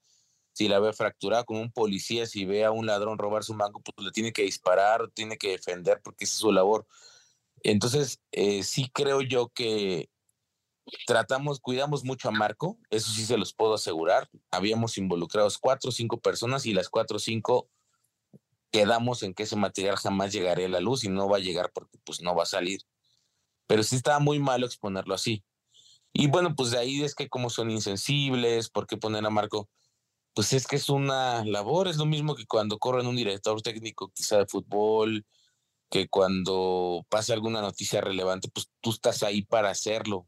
pues ahora sí que utilizaré la palabra que acuñó mi querido Paco, que fue golpeado por Yáñez, pues somos como el vínculo entre la audiencia y este tipo de figuras. Entonces, eh, bueno, de ahí creo que pues, muchos compañeros se fueron contra Ivonne en el chacaleo. Yo, yo traté de decirles. Ay, mi Ernesto me defendió mucho. Que, pues al final ella tenía su punto de vista, ¿no? Porque ella lo pensaba diferente, muchos no pensaban diferente. Eh, pero es así, y lo mismo que pasó con Fausto Ponce ayer en redes, ¿no? Fausto Ponce que dice que eh, pues los reporteros que son carroñeros, eso, y, a mí me escribió Fausto y, me dijo, me equivoqué, le dije, sí, güey, sí te equivocaste, la cagaste. ¿eh? Pero es válido porque a lo mejor el término que usaste al aire fue el primero que se te vino a la cabeza, a lo mejor no, era ni te llegó eso y eso lo dijiste y se hizo viral. Y me dijo, pues estoy muy, muy dolido, pero pues nada, digo, son cosas que pasan. Obviamente la gente que... O sea, él, él le llama a la comunidad reporteril carroñero ¿Y él es el que está dolido? No, está sentido. muy bien. Está sentido en el, en el, punto de vista de que se equivocó, ¿no? y, ya se disculpó, o sea, ya dijo. Tiene uno que pensar muy bien lo que dice a micrófono. Esa es la reflexión, probablemente. A todos, Juelito, a veces decimos una palabra que, que quizá no tenemos clara. Tienes la obligación de pensarlo muy yo tengo, Yo tengo mucho respeto por Fausto, la verdad, lo aprecio bien, pero sí creo que hay cierto segmento de comunicadores que, que subestiman la labor de los reporteros que están en la calle. Y entonces, ah, es que este es reportero de chismes. Y yo no, yo estoy en la mesa. Y nunca se han roto el lomo para hacer una cobertura. Y creo que en esa comunidad, yo a Fausto lo aprecio mucho y lo respeto y lo quiero bien, pero creo que sí se resbaló, como se resbala Vicente cada rato, ¿no? El mismo René, ¿no? Que pues, en su vida han hecho una cobertura. Todos, todos nos podemos este, equivocar. Digo, te resbalas, pero la verdad tú tienes que estar consciente de, de tus alcances y de lo que has hecho y de lo que has construido. Porque hacer una cobertura. Y también de lo que no has hecho, ¿no? Exacto. Y decir, yo no lo sé hacer. No, y no es malo. No es malo decir, yo no, yo no lo sé hacer. yo, lo suyo. yo soy un buen opinólogo, ¿no? Y, y, pero desde esta postura, decir, soy bueno. O sea, he visto lo que dice, por ejemplo, es que en tema, el tema de la violencia es tremendo, porque yo he visto lo que dice Giovanna, Joana Vegaviestro, por ejemplo, y hace, hizo contra Marie Claire, hizo unos juicios ahí severos. Cuando yo, Joana trascendió por corretear a Britney. Exacto. ¿Y ya hablando de eso?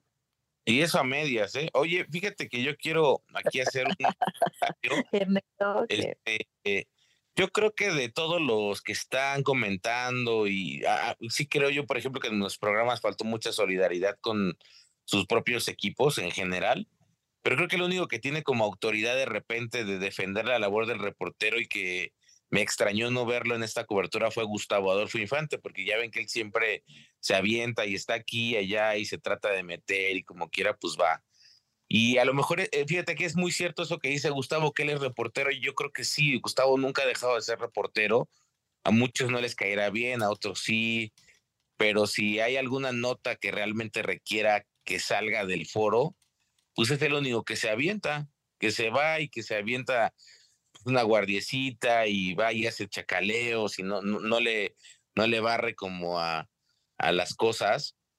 Y sí creo que en general, por ejemplo, creo que ventaneando, pues eh, a lo mejor faltó que Daniel Bisoño, que la misma Patti defendieran a Mónica Castañeda, que trabaja con ellos y que, bueno, en ese ahí iba por, tengo entendido, ADN 40, iba en la cobertura, pero pues prácticamente no lo vi como defenderla, pero qué tal así de cuando, cuando está sentada en el foro, ay, Casper es la mejor. Pues yo, sí yo, sí vi a Patti defendiéndola, ¿eh? Sí, también, ¿eh? Y, en Twitter también. Sí. Y, también Ricardo Cázares y Flor Rubio defendieron mucho cuando Anet Kuburu quiso como que, pues no estar de acuerdo con la forma de los reporteros, ¿no? Yo escuché que... Ah, bueno, Anet también se puso ahí, ¿no? Muy orgullosa de, Patty dijo que estaba muy orgullosa de, Mónica y Annette dijo que ella no estaba de acuerdo con el, con el tema de, las, de la cobertura, como se había hecho, y tanto Flor como Ricardo se le fueron encima. Y de pronto Ricardo y Annette empezaron a decir, o sea, de tú, pues tú nunca has hecho un chacaleo. Y entonces Annette le dijo, yo he hecho muchos chacaleos y más que tú. Sí. Y el otro, pues, ah, a ver, yo te voy a decir una cosa. Yo creo que aquí el problema es que El problema de, de, de, de, de, de saque es que el reportero no debe ser la nota. Pues Claro. es que eso es lo que les digo. Ay, Oye, ¿Qué está pasando? quiero hacer un paréntesis aquí que, que también me, me, me cayó muy raro. Fue que Jorge Poza también se fue contra los reporteros. Javier, Javier, perdón, Javier Poza se fue contra la prensa que porque cómo era posible que estuvieran haciendo eso. Pero él pasó la entrevista de Maribel Guardia en su programa y entonces se excusó diciendo, bueno, es que si ella dio declaraciones público y entonces yo ya tengo que hacerlo público. Pero Pero, incluso- ¿sabes cuál? Cuál- El Javier se está amargando. Ahora sí que ningún chile le embona porque también le tira a los, este, a los, este, ¿cómo se llaman? A los, este, Ningún chile le embona. 12 de abril. a los este, influencers también les tira. Y entonces dice, ayer fui a ver la película fulana tal y, y la verdad es que no entiendo por qué invitan a tantos influencers y yo los entrevisto después de los influencers. Pues lo siento, no sé qué. Es que sabes que mi querido este Javier Poza está entrando como en esta categoría, así como hay actores de yo no hago telenovelas porque yo solamente hago cine o streaming. Él está, en- es- está entrando en esta categoría de periodistas donde yo me dedico a hablar del trabajo de los de los actores y actrices Y de mis amigos, además. y de mis amigos, sí, pero eh, pues se, se le olvida que, por ejemplo, un, no sé, un reportero de local, pues puede ir cuando inaugura la alcaldía algún monumento, algún parque, pero también si se cae el metro, por ejemplo, ¿no? Tú no puedes estar así como, ¿quién eres- qué, qué autoridad te das?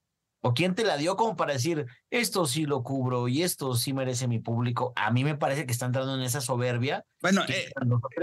¿Quién te la es el dio? Estilo que se ha querido este, formar Javier hace mucho tiempo, ¿no?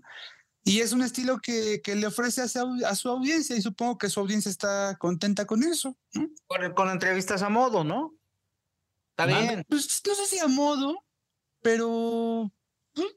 son entrevistas muy cómodas mí para, para me- los artistas. Me cae muy bien Javier, pero la verdad es que, mira, cuando ya empiezan todos a defender sus propios intereses y a ver, digo, está bien, ¿no? Cada quien, Es que ese es el punto.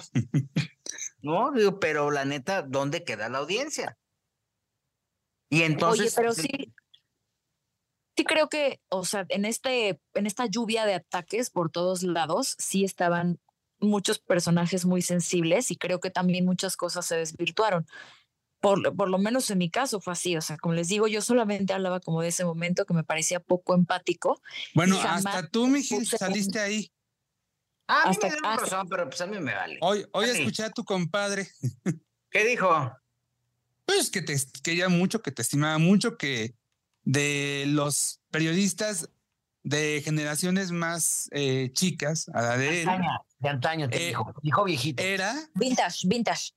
era eh, este, el, el que más admiraba, que tú eras el que más admiraba, pero pues que, que te estabas equivocando, ¿no? En defender a una amiga. Hablaba del tema Marie Claire. Pues sí, está bien. Y, y digo, yo respeto que, pues digo, si él tiene esa percepción y si va a dedicar ese espacio que es valioso, pues está todo. dar. Yo lo hice en el programa que en, el hay que- mucho en- en donde, en donde detona el asunto. Y cada Lo quien grave aquí, lo grave aquí, Gil, es que te llamó Asteric. Asteric. Yo no sé. es- ¿Qué es eso? Pues Como ya Belinda, Asterix. Gil, ¿Cómo? Obelix. como de Oye, segunda mano, pues. Yo creo, yo tengo un ¿Cómo que qué? comentario. Sí, Yo como, de un un como viejito de segunda mano ya. No, Asterix no es eso, Asterix es cool. Sí, pero es como las cosas. Ya, Sí, bueno, ya. Caricaturas. Oye, tengo yo un comentario ahí, yo creo que del Marie Claire. Fíjate, yo creo que ella no usó las palabras adecuadas y, o sea, entiendo que estaba trabajando, entiendo que fue, pero creo yo que a lo mejor no debió haber dado tantos datos. Pongo un ejemplo porque ese mismo día, no, un día después, yo hablamos con Alan Thatcher. Alan Thatcher hizo la, la transmisión desde afuera y luego se metió y cuando salió todo el mundo le dijo, pero ¿qué viste? ¿Pero cómo está? Y él usó unas palabras que creo que eran adecuadas al momento y era, no soy quien para dar los detalles, solo después sí que le di mi pésame a Maribel, que las cosas pues obviamente están... No soy Eh, quien para las tardes porque los 10 hoy en Despierta América, ¿no? No, bueno, ya- pero fíjate que creo yo que ese fue el tema, a lo mejor es una percepción. A ver, Yo creo que te lo yo como... tengo, Y espérame, Jolito. Y yo creo que el hecho de que el mapache se metiera de metiche a mandar en el chacaleo una minuta de lo que dijo Marie Claire encendió también eso. O sea, la crítica, porque prácticamente fue- ¿Estás Pues, llamando traidor al, Al mapache? mapache. No. Pues estoy llamando al mapache, porque andarle haciendo los resúmenes a Marie Claire lejos de beneficiarla. Pero, Pues la- pero a ver, la- espérate, ¿dónde? A ver, ¿dónde lo está haciendo? fue inoportuno porque sí. ¿Dónde lo está haciendo? En el chacaleo. ¿Cuánta gente tiene el chacaleo? ¿Cuánta gente hay acceso al chacaleo? ¿Y la audiencia masiva qué? O sea, aquí el problema es que todo el mundo quiere decir, no, es que es mi voz. la que-". A ver, acabo de, acabo de dar, no estaba haciendo esto, pero acabo de dar los ratings. Y yo di los de Ben. Entonces dices, nosotros no estamos trabajando para nosotros. ¿Para complacernos? Pues no. Ahí está la mañanera. ¿A cuántos complace? A un segmento. Y ese es nacional. Yo creo que nos estamos equivocando todos. En ese sentido, o sea, decir, bueno, es que es que a tal comunicador no le gustó lo que hiciste, o es que a Chamonix dijo, pues ese es pedo de ellas, ¿no? La verdad. Si te, si tu chamba- tu chamba es dar información a tu audiencia. Esa es tu chamba. Si tú estás en medio del chisme y tú eres la nota, ahí tú tienes un problema porque hay un tema de protagonismo tremendo. Tú no haces el medio, o sea, tú haces el medio, sí, tu marca trasciende, tu marca crece, pero tú te encargas de contribuir, Charlie. Pero estamos en un momento en que el influencer, el like y todo eso es lo que rifa. Entonces quieren tener likes en sus en vivos y en su canal de YouTube. Entonces a partir de ahí ya no se piensa en una estrategia de un medio, de una audiencia. Es, si yo tengo mis 20 fans que me van a dar likes, yo, yo de eso vivo, ¿no? Mi ego. Pero los likes también son audiencia. Sí, sí, sí. Pero me refiero que ya no piensan en una dinámica como del periodismo viejo. Ya no piensan en... No, pero el periodismo es el periodismo igual. O sea, no, no, ya tus plataformas son diferentes. Sí, sí. Pero no, las bases son las mismas. Es como el, doc- como el No, doctor pues ya que va a decir, no, bueno, pues es que yo curaba con. La gente cree... así, con penicilina. Pues sí, sigues curando con penicilina. ¿no? No, pero la gente ya no cree eso. E- Exactamente. E- Esa nueva generación que quieren ser el influencer y la personalidad es el problema cuando el reportero y el periodista se vuelve la nota y no la nota. Que estamos cayendo en es- eso que siempre buscaban hasta tener como esa relevancia que, que creo que generalizar está muy pinche siempre. Eh, Entonces esta onda de que los espectáculos son carroñeros. No, hay gente que hace muy bien su chamba. Hay gente que se rompe el lomo en coberturas y hay otros inventadas que sí van a hacer escándalo para subir sus, sus historias en Instagram. Hay de todo, pero creo que creo que todos los que estamos aquí son decentes. En bueno, y al final todos tienen sus audiencias y todos Sí. dicen, bueno, es que está bien, es que yo creo que Y la cocaína tiene su mercado y, y el fentanilo también, pues sí. el que esté libre de pecado que vente la primera piedra. Y si nos podemos hacer un recuento de, la- de las burradas tremendas que hemos hecho a lo largo de tantos años, todos vamos a perder, por supuesto. nos va a ir No, muy mal, pues ¿eh? no. A todos. A todos. ¿no? Entonces yo creo que aquí el tema es que sí, como gremio, si no estás unido, pues lo único que va a pasar es que pues, va a llegar alguien que una cierto segmento y termine de acabar a los que están siempre blasfemando. Porque además, los medios no son nuestros. Claro. Se nos olvida que nosotros somos instrumentos de los medios. Y el día de mañana, pues alguien va a decir, ¿sabes qué? Ya tengo una sustitución de un productor o de un conductor. Ya los tengo. Y la neta, pues todos nos hemos equivocado. Para bien o para mal. Aquí el tema es que todos se sensibilizaron, todos dijeron, ay, es que pobre, es que no es posible que la traten así. Bueno, a ver, este, lo que pasó con 40 indocumentados, ¿no? Pues, están haciendo No, historias alrededor de la familia. Eso es periodismo, ¿no? El tema es que lo entienden de otra forma. Si no tienen esas bases, no es problema de nosotros. Si no tienen esa preparación, no es problema de nosotros. Si alguien les da la vuelta con las notas, tampoco es problema de nosotros. ¿Cuántas cosas no? A ver, lo de Frida Sofía se destapó hace cuánto tiempo y qué ha pasado. Nada. ¿Cuál es la obligación? Darle seguimiento. Lo de este cuate Menche, no sé si vieron hoy, que ya, Sí. de hecho, llevan ya tantos días y el, el- el- el- este señor, lo dijimos en este espacio, eh, desafortunadamente perdió el ojo, perdió la vista. ¿Y qué ha pasado? Terrible. Te dan unos boletos y entonces aceptas, te corrompes y te callas. Y al Claro. señor le rompieron, le- o sea, le, le- le destrozaron la carrera. ¿Cuántos medios le han dado seguimiento al tema? Creo que nada más. ¿no? No. Hasta ahorita hoy el Reforma publicó que no han encontrado al, al agresor, que esto pasó hace 15 días en la feria de Adolfo León y que pues perdió el ojo, ¿no? Pero pues sí, o sea, el seguimiento no se le ha dado seguimiento. Hubo quien justifica, hay quien justifica al, al, al palenque, ¿eh? Yo he escuchado comentarios de gente que dice, no, hombre, es que el palenque está impecable y está bien seguro. A ver, le rompieron la cabeza a un tipo y perdió la visión de un ojo. No, Hombre, qué seguridad. Eso, eso, ¿qué? Digo, si se van a poner las cosas por sobre la mesa, que se pongan completas.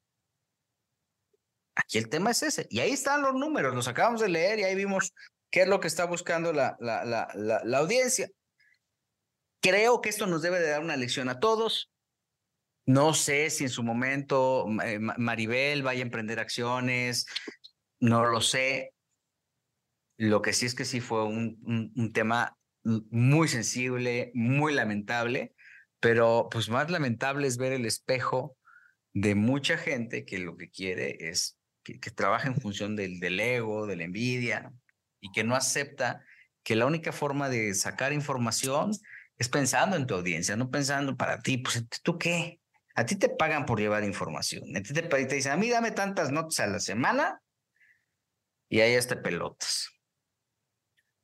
Este, Gustavo, y- estuvo, Gustavo, Gustavo estuvo transmitiendo la semana pasada frente a la tumba de Andrés García. Sí. ¿no? Oye, y yo resalto un punto más, que quiero agregar a este resumen de cosas que han pasado. Eh, que Ivonne, Ivonne se ganó la enemistad de la prensa mexicana de espectáculos, cosa que es un logro que pocos, que pocos han hecho, que quiero reconocerlo aquí, Ivonne, porque yo he trabajado durante años y tú en unas horas lo lograste. Deja tu Media hora, hora. minutos, minutos. Men- menos, Minutos. menos tiempo. Pero sí estamos, de acuerdo que se desvirtuó todo. Hoy ya ni me pude pelear bien porque aparte iba manejando a Santa Fe. En este tema del, del oficio del reportero, lo único que terminas diciendo es son arrieros somos y en el camino andamos. Claro. En todo, y en todos los oficios y en todas las profesiones. Lo que piensan los compañeros es verdaderamente respetable, pero si tus resultados con tu audiencia son positivos y tú tienes la conciencia tranquila, mira, te Sí, mueves como pez en el agua. Ujú. No, es peor defender violentadores, ¿no? Hay No, que- bueno, de que- le pero, da pero es- estás de acuerdo que todos podemos pensar de diferente forma. Y está Pues, bien. es un- la tolerancia creo que al final es, es un valor humano, ¿no? O sea, lo que a mí sí me sacó mucho de onda es eso de, ah, no piensas, no estás aplaudiendo esto. No, tú estás Entonces, mal. Es lo que no está bonito. Pues Sí, es como, ¿qué onda? Sí. Pues también, también, o sea, eso es lo que no está padre, cuando además. Y que enséñeme, respetar la o sea, yo, no, yo no, yo no le falté al respeto a nadie. Ya estaban poniendo un chorro de palabras en mi boca. Pero bueno, Pero, pero ¿dónde, Ivonne? En el chacaleo, la gente que nos oye no tiene idea de qué chingados es eso, ¿no? bueno, más que que sea en el chacaleo, con estás peleando con- como si estuvieras... con mis compañeros periodistas. es- Pero no son periodistas. punto. ¿Dónde No, están? pero sí, los que estaban enojados conmigo sí, sí, Ah, sí sí eran son periodistas. periodistas. Sí. Carlos Marín y... Porque esos son los que escriben, ¿eh? O sea, digo, que escriban. Que sepan escribir, No, que sepan redactar, que sepan construir información. Eso es un periodista, ¿eh? No, este, bueno, reporteros, mis No, compañeros. los chismólogos, chislo- chismólogos somos todos. No, o sea, yo creo que sí es No te- también muy válida la, la opinión de, de muchos. Hay, hay gente muy, muy, muy valiosa en, en este grupo. No me gusta a mí tener problemas, no soy una persona que, ay, me encanta, no, pero tampoco me voy a quedar callada y el que calla otorga y yo no otorgo. Y si piensan que, o sea, tampoco me va a dejar, ¿sabes? Como es que tú haces esto y ay, no, yo no. Ivonne de los Ríos se convirtió como en Sandra Cuevas para Claudia Sheinbaum, así prácticamente en ese complejo. Ahí hay un ejemplo. A ver, ¿cuántos no van? ¿Cuánta gente no va a ver qué saca de Sandra Cuevas? Y eso nadie lo dice. Que están formaditos ahí para ver con qué le entra. Que si los contratan, que si contratan un grupo. De esa corrupción no hablan estos periodistas. A ver, que digan, que señalen. Eso es más grave, ¿eh? Pero bueno. Ah, yo no fui. Jorge Soltero, ¿cómo va la pelea de Canelo, eh?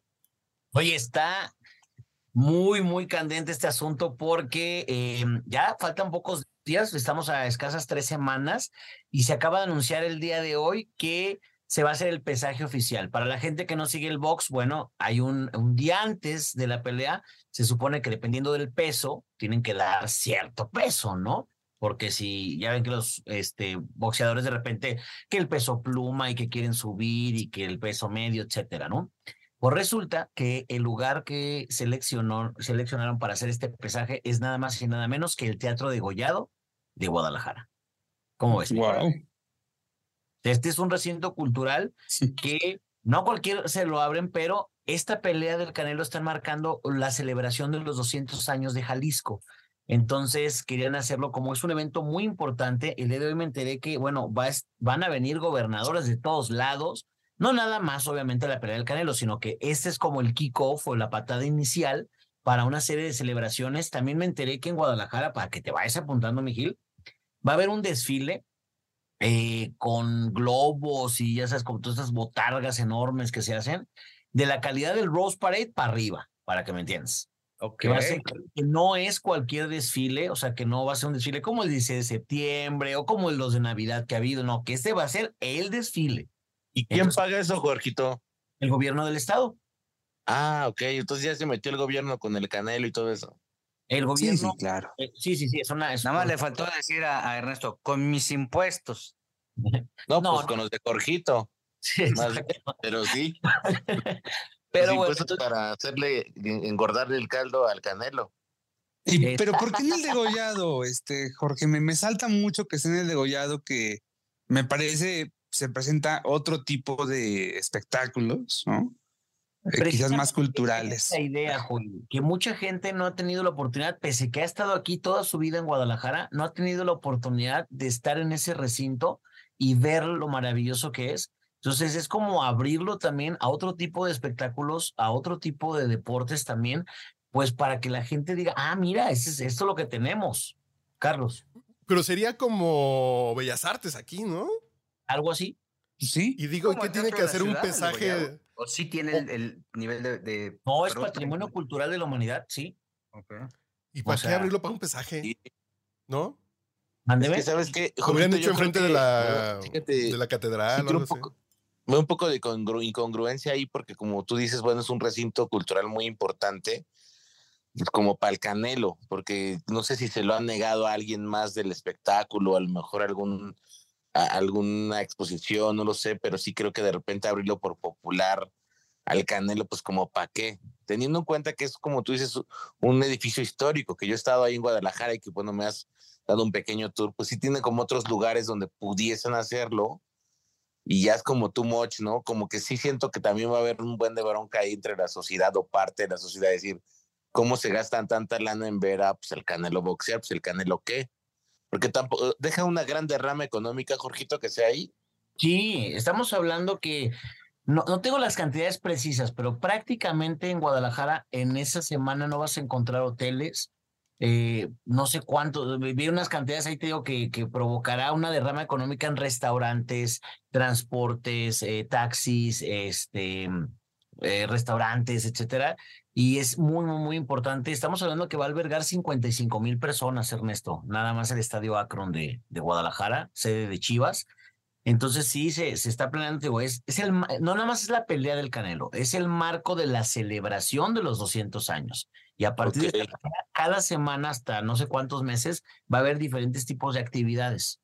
Son los 200 años, es un evento, o sea, para que me entiendas, se está viendo que todas esas celebraciones no habían ocurrido en 200 años en Guadalajara. Para que me Fíjate, es como sumar el cumpleaños de Ernesto Buitrón, el de Joel, el de Jorge. Pero con menos alcohol. Y acuérdate que tu compadre te dijo viejito. acuérdate. No, el de Gil sería solito. Oye, que por cierto, la semana pasada fue cumpleaños de nuestro Gil Barrera, pero también fue cumpleaños de nuestro single George. Sí. Gemelos de cumpleaños. Muchas ¿Tú tuviste, felicidades, Gil, El programa que hicimos antes, yo le canté las mañanitas a mi Gil. ¿Te le- ¿Se cantaron las mañanitas? Y a la medianoche. Así fue. Oye, es muy Bueno, pues entonces ya no. En TikTok, ahí ya sabes de que el reto es encontrar una persona que cumpla el mismo día que tú y que te lo hagas amigo. Mira, yo ya encontré a mi Gil. Ya encontré a mi Gil. Mi Gil, ¿damos la noticia o no? La próxima semana, ¿no? ok. ¿Cuánto No, llevamos? ya, ya, a ver, si ya están preguntas, ya. ya. Llevamos Exacto. 1.45. 1.45. Eh, la otra semana. Ay, no, si ya dijeron, ya. Ya se desahogaron aquí contando todo el tema. Sí, y- oye, ya conté yo todo mi, mi chisme, ya cuenten. Oye, yo, yo les quiero platicar algo. Échale. que ven que yo soy muy fan de Harry Potter y lleva tres días siendo tendencia. ¿Por qué es esto? Pues resulta que HBO Max, que ahora solamente será Max, ya confirmó una serie de siete temporadas en la cual se va a, mm, mostrar la historia de los siete libros, pero a profundidad. O sea, resulta que en las películas, eh, pues las que conocemos, ¿no? La Harry Potter y la Piedra Filosofal, Harry Potter y la Cámara, todas estas, las siete que se hicieron eh, hace poquito más de 20 años, en el 2001 que empezaron, eh, como que no tenían esta posibilidad de, de desmenuzar, ¿no? Tanta historia Claro. y se quedaban afuera muchos. Sí, son muy diferentes. muchísimos detalles. Pues sí, porque el libro era inmenso, ¿no? O sea, libros de 800 páginas. Entonces van a hacer esta, esta serie, la productora va a ser J.K. Rowling, que es la escritora del libro, y los fans están, bueno, molestos es poco. Tú vas a decir, pero ¿por qué si les van a hacer la serie?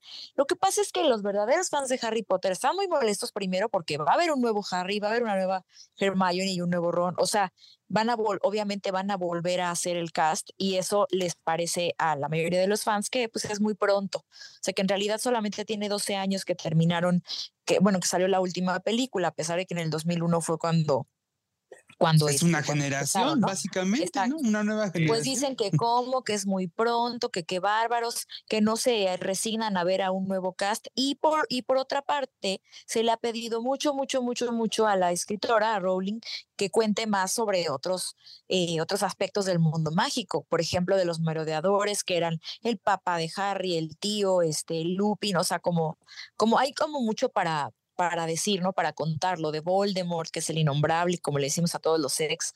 Eh, pero están muy molestos los fans porque van a hacer esta serie, pero ya está confirmada, está confirmada. Y por cierto, pues ya ven que mi J.K. Rowling, que es tan eh, transfóbica, pues también obviamente canceladísima, está por toda la comunidad LGBT y ella pues va a ser la productora. Entonces no sé, no están tan contentos porque pues va a estar muy involucrado, muy involucrada. Pero yo sí estoy muy contenta. A mí síganme dando contenido de Harry Potter. Yo tengo mi ropa diario de, de mi Harry y Mateo, el hijo de Gil, y seguramente también va a estar muy contento. Yo voy a hacer ¿O dos no? comentarios al respecto.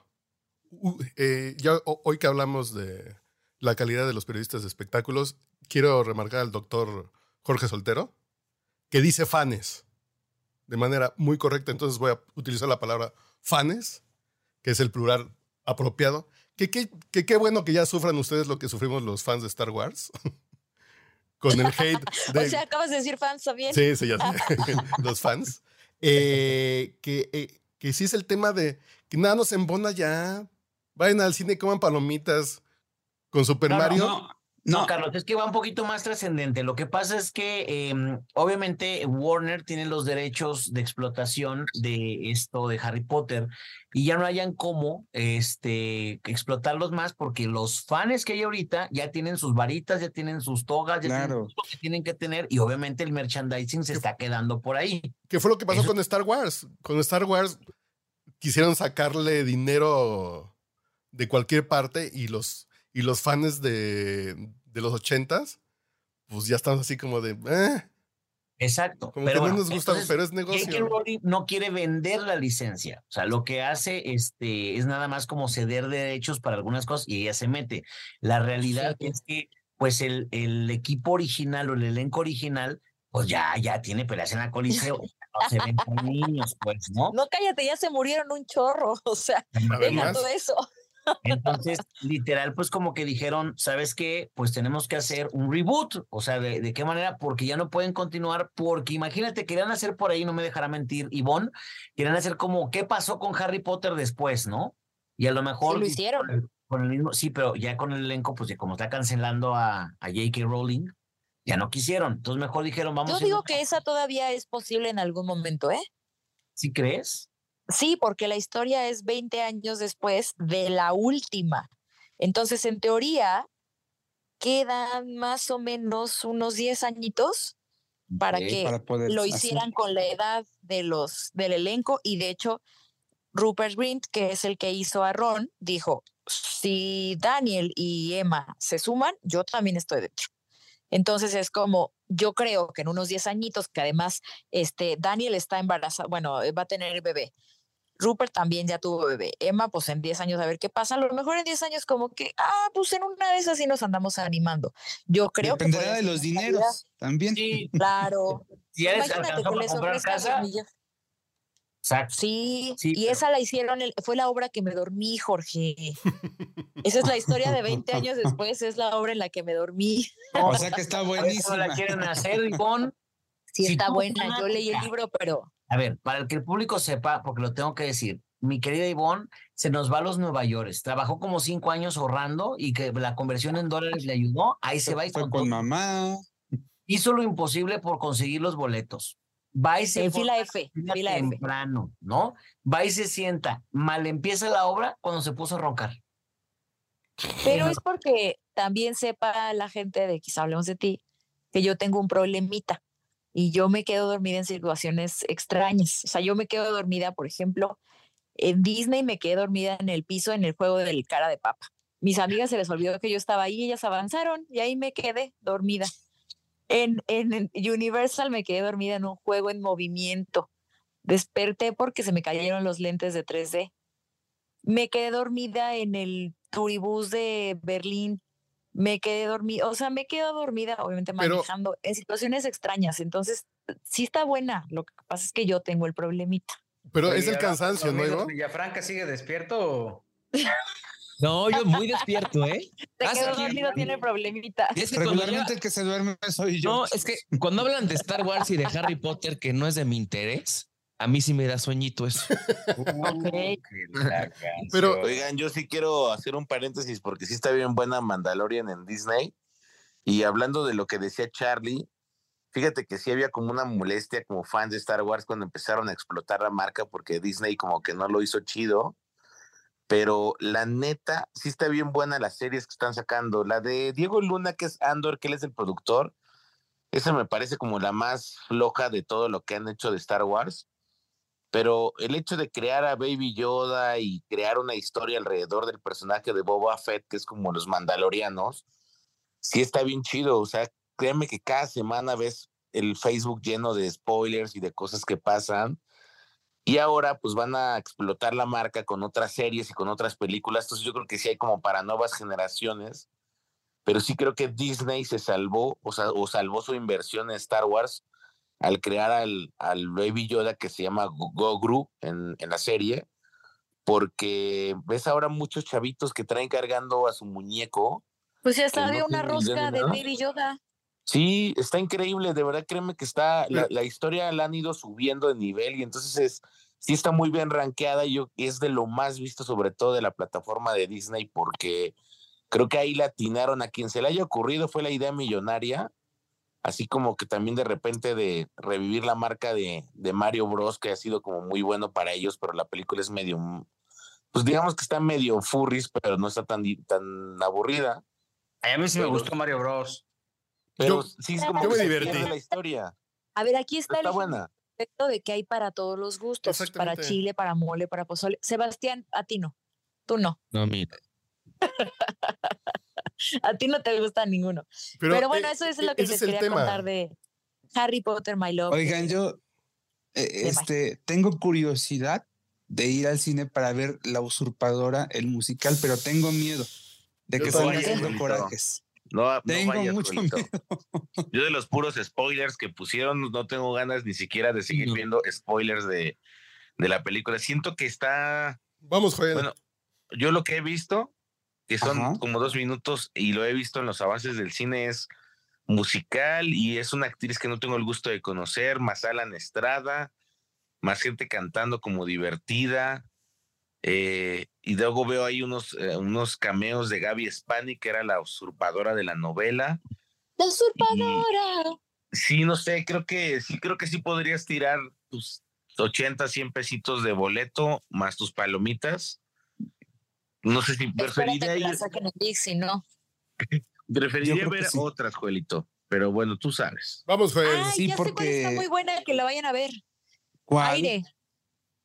La historia de Aire? cómo Aire es la historia Air, más bien, es la historia de los Air Jordan, de cómo involucran a- o, cómo fichan eh, Nike, cómo ficha a Michael Jordan eh, por encima de Adidas y de Converse. Está muy buena, está producida eh, por Ben Affleck, que también sale en la película junto con Matt Damon. Y está muy buena, esa sí vayan a verla. Ay, pues justo fui a verla y saliendo, órale, que lo del hijo de Maribel. No, O pues sea, ya. una hist- es una historia real entonces, esto de los de la Sí. película. Sí, basada en hechos reales. Yo pensé que te habías dormido, Ivonne. No me dormí, Viéndola. nada me dormí, nada me dormí. Por eso está buena. Es que ta- tampoco puedes desayunar eh, gomitas de melatonina, Ivonne. Nada más son una en la noche, no una cada Ay, comida. déjenla en paz. Nada más Gomitas es de melatonina pero- enchiladas, ¿no? Pero, Ivonne, No, tengo el problema. lo que te pasa ya, a ti Ya, es ya, que estás chavos, cansada, en, es que estás Ya voy a cambiar los mis viajes. hábitos, hoy voy a cambiar, me voy a reconciliar con la prensa. Oigan, en- en- en- les quería platicar otra cosa. Victoriano, Victoriano Valencia, quien es el papá de Paloma Cuevas, la novia de Luis Miguel, dio una entrevista a esta agencia española que se llama eh, Europress y dice que hay una probabilidad de que Luis Miguel sí se vaya a casar con Paloma Cuevas, que ya, lo- que ya lo, lo conoció, que es un caballero y que Luis Miguel ha estado conviviendo mucho con las hijas de Paloma, lo- las cuales tuvo con Enrique Ponce, con el torero, que además compadre de Luis Miguel. Ahora, yo creo que antes de, de- de- está padre que conviva con las hijas de la novia, pero pues que conviva también con sus, con sus propios hijos, ¿no? Sí, con, con esta, con, con los hijos de Araceli, ¿no? Pues sí, con Michelle. Con Michelle. Él también, sí es cierto. Sí, sí. Bueno, pues, Bueno, pues no le caen bien. Pues sí, Qué fuerte, ¿no? Ay, a lo mejor su ya convivió Ahora- con ellos, es los vio un día y los saludó y ya. Pues el, el- Está bien curioso cómo eh, prácticamente hemos sido testigo a través de los supuestos o presuntos paparazzis de esta historia, ¿no? Porque desde diciembre, pues mínimo una vez al mes tenemos un paparazzi de Luis Miguel con Paloma. Pues que viene la gira, ¿no? Sí. Es eso, básicamente, ¿no? O sea, estás diciendo que es un argot publicitario, Gilberto Barrera. No, no, yo dije que ahí viene la gira y no dije que es un argot. Ay, que por cierto, ahora Puede ser una estrategia. Creo que es más bien que Luis Miguel va a dar mediática. entrevistas. ¿Cómo? Dijeron que Luis Miguel va a dar entrevistas en Miami. Y entonces nos lo comunicaron cuando estábamos Ernesto y yo conduciendo todo para la mujer. Y pues ya te imaginarás Ernesto y yo, no, yo tengo mi visa, yo también, no, yo estoy bien preparado, aquí no sé qué. Pero pues, también dijeron que iba, que, que iba a inaugurar el tianguis turístico, también dijeron que iba a hacer 50 fechas en el, el Auditorio Nacional. Pues mira, si sí o si no, entró nuestra productora y nos dijo, sí, sí va a haber entrevista, pero ninguno de ustedes va a ir, no se emocionen. Lo, lo del, lo, del, lo del tianguis turístico lo dijeron ahí con Maxim y no pasó. No pasó. Las 50 fechas del auditorio, yo acabo de ver la agenda del auditorio y no están. Dice que no hay nada, ¿verdad?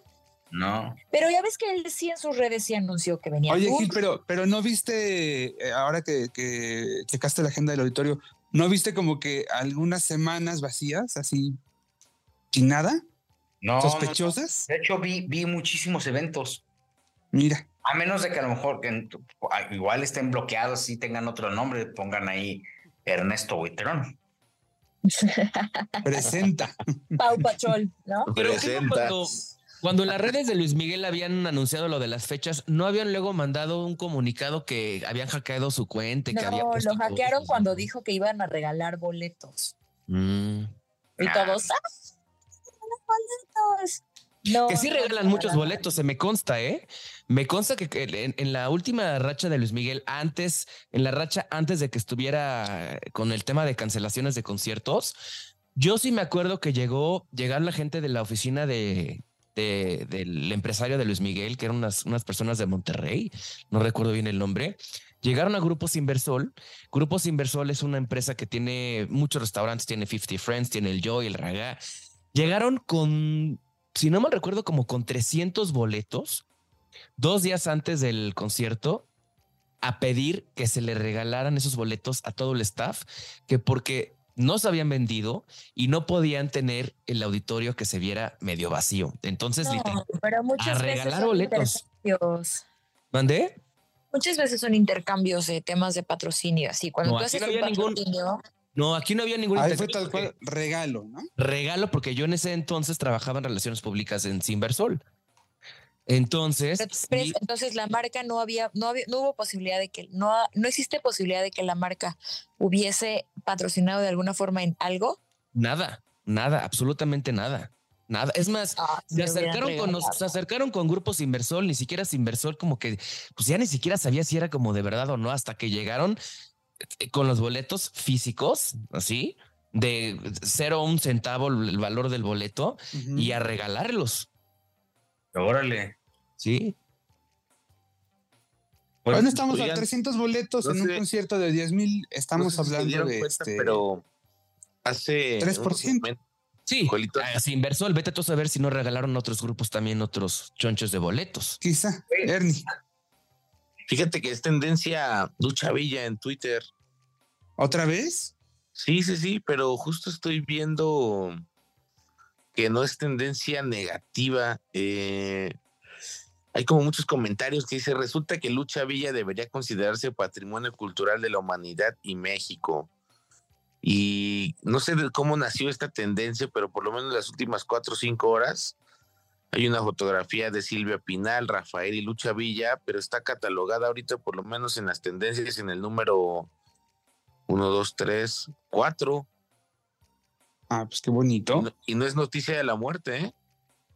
No, pues qué bueno, ¿no? Ya, por Dios. Sí, ya sí. No. Pues al final, al final Lucha es la sobreviviente, la única ya de esa generación de cantantes eh, rancheros, ¿no? Que dieron demasiado brillo eh, a, a nuestro país pues, alrededor del mundo. Ya no queda, ahora sí ya no queda nadie, salvo Lucha Villa. Híjole, no. Oye, estaba, estaba, estaba viendo que mañana regresa, después de una buena temporada fuera de Televisa, Jaime Maussan. Ah, está buena. Va a estar en más que bueno, porque ya sí ya van a tener nota Buitrón de los ovnis. ¿Pero en dónde? ¿Cómo la ¿Dónde va a estar? los los En N ya. Va a estar en N ahí este va a hablar de Te cae que lo invitaban a NMA. ¿A N más? Sí. Ahí va Oye, yo quiero saber cómo le fue al noticiero de Denise, en donde invitó, al que invitó Ah, a tercer- muchos periodistas de deportes.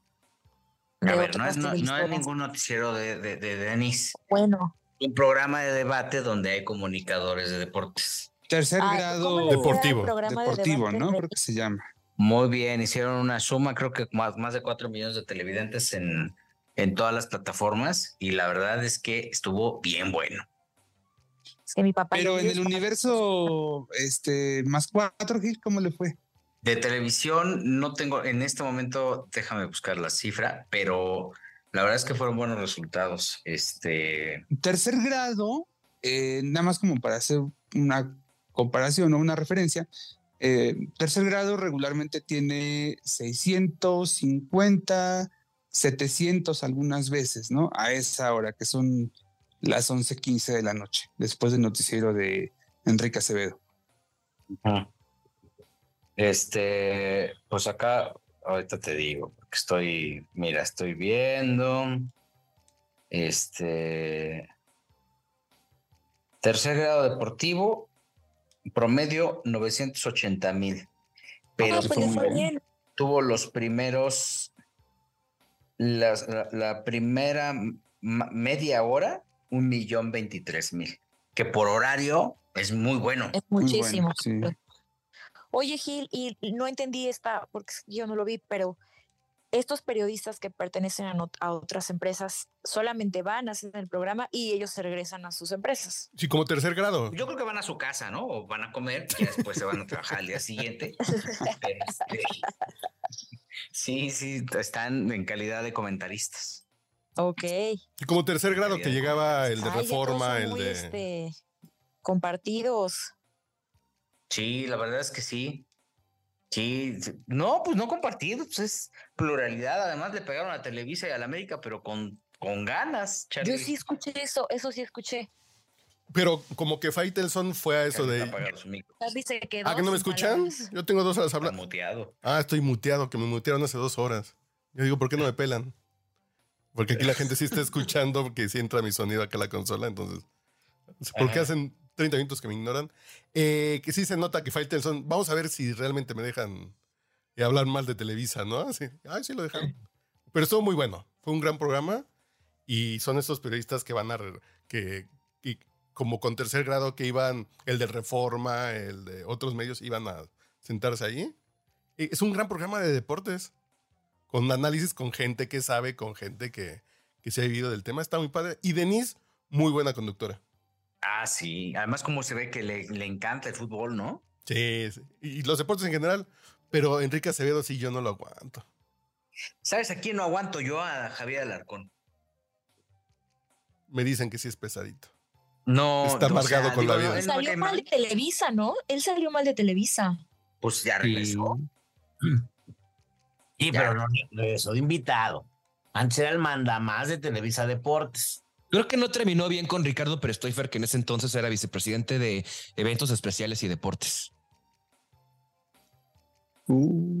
Pues este, pues ya regresó. A mí él, a mí él como comentarista deportivo no me gusta. Es más, creo, a mí, yo me acuerdo que hace muchos años, estoy hablando como Chucho, pero este, Su me sección. contaron estoy en una entrevista, en una entrevista, que, que a él lo había metido Heriberto Murrieta a, a- a- a Televisa Deportes y que lo apoyó muchísimo, que le echó la mano, que creo que eran hasta familiares y que le, le- le clavó una puñalada trapera al joven Murrieta. Entonces, de- ya desde ahí dije, quien se mete con mi joven Murrieta, se mete con... Es un caballero, además, el Uh. joven Murrieta. Eso es lo que decían, ¿no? Ya han pasado muchos años. Pero a mí, yo, yo creo que, pues no sé, a mí Javier eh, no, no me gusta mucho. Pero ver a Faitelson es una chulada.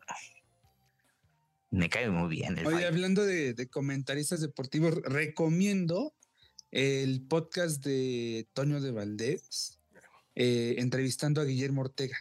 Está Ah, buenísimo. buenísimo. Anecdóticamente está bien sabroso. Muy, Ojalá muy- lo puedan escuchar o ver. está buenísimo.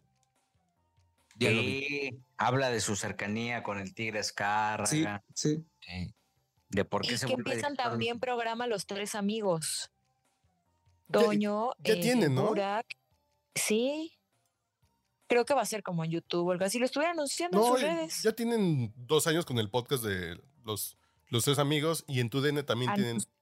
Anunciaron, algo nuevo Ah, ellos. Como de viene algo nuevo. Pero es un gran programa también. Escucharlos. Bueno, so- incluso, incluso el otro día que estaba viendo un capítulo de vecinos, ya están como que haciendo promoción, como que los estamos viendo cada vez. Ah, ¿por eso fue? juntos, ¿no? Yo creo que sí. Como un poquito de empezar a como a calentar, ¿no? De que los tres juntos. Ah, mira, ya vi. Se llama eh, Amigos son a tu DN y va a ser a través de VIX. Y entonces subieron una foto en la que supuestamente se tatúan los tres en el antebrazo la palabra amigos con un balón en la O. Entonces, ese es el programa. O sea, no, no va a ser solo podcast, va a ser como un, un programa y va a ser a través de, de, de VIX. Oye, yo- cierto, cierto, hablando de VIX, este fin de semana se estrena Montecristo, la serie La de- de William Levy, que tengo entendido que van a estrenar los seis capítulos así de, de jalón. A Ay, pues ojalá, porque lo de las pelotaris ya dejé de verlas porque creo que estrenan una semana sí y una semana no, y entonces pues, pierdes el hilo. De pronto, ¿en qué me había quedado? ¿Qué le había pasado a esta? No, bueno, es que Ivonne, tú te los eches en dos horas y luego no tiene nada que hacer la plataforma, ¿no? Espérate. Por eso estoy este, viendo que Amigos por Siempre. y Por así, eso vemos las... no- ¿A poco está. Amigos por Siempre en VIX? ¡Ay, sí! Está maravillosa. serio? Lili. Sí, está muy divertida. Y No la hacen habían cosas subido. horribles a los niños. Sí, la acaban de subir hace unos meses y la estoy Oye, viendo. Lo que vi también en VIX fue la pro- eh, el, el- el documental de María Félix. ¿Qué tal está, eh? Ah, bien bueno, ¿eh? Hay una riqueza de imágenes, ¿verdad? Del ¿Ya hablamos archivo de de, eso o no? de Televisa. No, eh, hablamos de, de que lo iban a Pasado. estrenar. Ah, sí. pues, ya lo vi. Y está bien bueno. La verdad es que está bien interesante. Sí, la riqueza de imágenes, la biblioteca, ¿no? Acceso a las entrevistas, a las buenas, a las de Ricardo Rocha, a las de Jacobo Zabludovsky, eh, hablan con Krause, este, hablan, Carmen Armendáriz participa, este, la verdad es que es muy completo, eh, tocan todo, tocan el tema del, de, de, de, del, eh, este amor tan grande que sentía la doña por su hermano Por Pablo. Y lo documentan. No, está bien bueno, la verdad es que está muy bien realizado. El guion es excelente, la edición es muy buena, se ve que hay una muy buena inversión y la verdad es que sí es un, un- producto que vale mucho la pena. Que todos estos reporteros próceres que tanto critican deberían de ver, Charlie. No, no, ya, ya que si no me van a, ya me van a divorciar en mi casa. Oh, que la casi. Ya llevamos dos horas ¿Qué estoy once. Uno aquí estamos, se te está Didi. Una vez que, una vez que vienes y ve. Dos horas Sí. once. Yo le dije a mi mujer a las doce. Me va a aplicar mi mujer. Estoy seguro que se hace en pijama echada como vaca. No te hagas. ¿Yo? Sí. Gracias No por le hables así a Ivonne de los Ríos, por favor. Oye, me estaban supuesto contando. que estoy, pero todavía no traigo pijama, traigo mi A ver, sudadera. prendan sus cámaras todos para una fotito de todos que estamos aquí. Ya la tomé. Ya Pero la Joel está apagado y Ernesto está apagado. A ver, Ernesto, órale, préndele tú también, Joel. Ay, estoy, acá Dios. estoy. No me digan esto, por Sí, favor. Joel está en el Estoy cabaretito. echado, estoy echado como res aquí en mi, en mi sillón del escritorio. Somos sí. varias vacas, por si. Si Joel está en el cabaretito. Ay, entonces de cabaretito ya quedaron atrás. Oye, pero ya lo clausuraron, ¿no? Ya. Adiós, ya. gracias, porque ya ves que había de todo ahí. Bueno, Enrico está ¿Cuándo Enrico. ¿cuándo abre. Sandra Cuevas el, el- el casa de Paquita, la del barrio? No, pues nunca. ¿Por qué? Pues ese, ese restaurante viene abriendo Gil desde que muchos iniciamos como Desde que yo reporteros. empecé, imagínate. claro. ¿No fue Sí. hacerle un homenaje a Texcoco, la señora esa? Sí, pero Casa Paquita lleva siglos cerrada. Yo creo que debe llevar más de una década. Si no es que Jolito, que será 15 años cerrada Casa Paquita. Yo creo que ya va para los 20 años. Ese lugar cerró por ahí del 2005, 2006, ¿eh? ¿Por qué lo cerraron, se acuerdan? Lo clausuraron.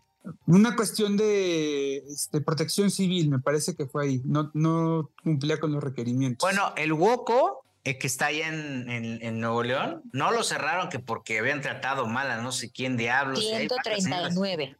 No, pero ¿cuál fue? También clausuraron el de abajo. O sea, ¿no? Nuevo, no, no, no, o sea, Nuevo León 139 es la dirección del Woco. Sí, el, el Woco está abajo eh, eh, y está el 139 arriba, ¿no? Es el mismo número porque es el mismo, el mismo local. Y entonces ahí fueron a clausurarlo y armaron todo el rollo y ya lo abrieron. Ah, Pues ya les dieron un show. Ay, que también en VIX está Viva la Comedy para que lo vean. Ahí hay este ya lo vi, es malísimo. comediantes. ¿No te gustó? Ah, no, qué cosa. Sí, prefiero, pues véalo. yo prefiero ir al proctólogo. estar en Just for Louds, ¿no? En Canadá. ahí va a estar Carlos Vallarta. Me da mucho gusto porque es una reunión de todos los, de todos los comediantes. Y bueno, Ay, Dios, ya nos vamos, ¿no? ¿Algo más que decir? Pues yo ya me eché la tercera temporada de cómo sobrevivir soltero, que está buena. A mí sí me gustó y sé que algunos no. Pero está dominguera, está palomera y la verdad te entretiene. ¿eh? Y la verdad, buen trabajo por mi querido Sebastián y su hermano Emiliano Zurita. Habrá que. Jorge Soltero, ¿quieres Fíjate, yo decir, no he visto ni la primera temporada. ¿Quieres decir algo de Anet Kuburu, Jorge Soltero? La próxima semana. Oh, toda la próxima Ah, ya no contamos lo de lo de Gustavo Adolfo y Vicky, ¿o sí lo contaron. Bueno, ya luego. ¿Qué le Ya, pasó? ya. Pues que se Se andaban este. peleando por las primicias. Por ven que tuvo la primicia de la entrevista a Imelda Garza Tuñón. Ay, por Dios. Bueno, Pero Gustavo ¿Ves cómo dijo está el que, mundo de loco? ¿Ves cómo está sí, la pero cosa? Gustavo dijo que, que Vicky había engañado a Imelda y que la había, la había grabado y que sin su consentimiento. Yo dudo mucho que Imelda haya ido a contarle sus secretos y sus cosas a, a Vicky nomás así. Y pues ya salieron a desmentir y que no, que espérate, pues aquí salió primero la entrevista. Una Pero cosa la vio, hombre. Pero es que la también. vi. Ah, dices, es tía de Imelda, ¿no? Sí, pero salió esa, esa fue la segunda en salir y por eso fue el pleito. Señoras Por el bien del matrimonio de Carlos H. Vamos. Por favor. Estamos, estuvimos con ustedes. Carlos H. Mendoza. Señores, un gusto estar con toda la, la banda. Qué bueno que viniste. Sebastián Reséndiz. Ah, no. ¿Eh? ¡Ay, no! Si traen el mismo look. Ya despertó, ya ¿Qué despertó. pasó? Hasta ¿Qué ya pasó, despertó, mi- estaba dormido. Vigil Franco. Oh, Gracias, cuídense mucho. Jorge Soltero. Muchas gracias. Buen chisme. No se pierdan la próxima semana porque vamos a revelar un chismesazo. Sí, sí, sí, porque este ya, ya Charlie ya no estaba cortando. Igual de los Rivers. Me dio mucho gusto verlos y escucharlos. Los quiero mucho. Pónganos ahí comentarios. Sí, pero no, no le peguen a Sebastián, hombre. Ernesto Buitrón. Cuídense mucho. Joelo Farrilli. Ya soy Fabiruchis, cuídense, chicas.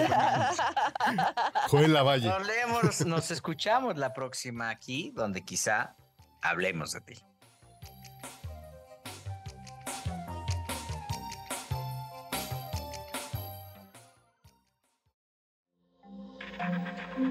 Este audio está hecho en Output Podcast.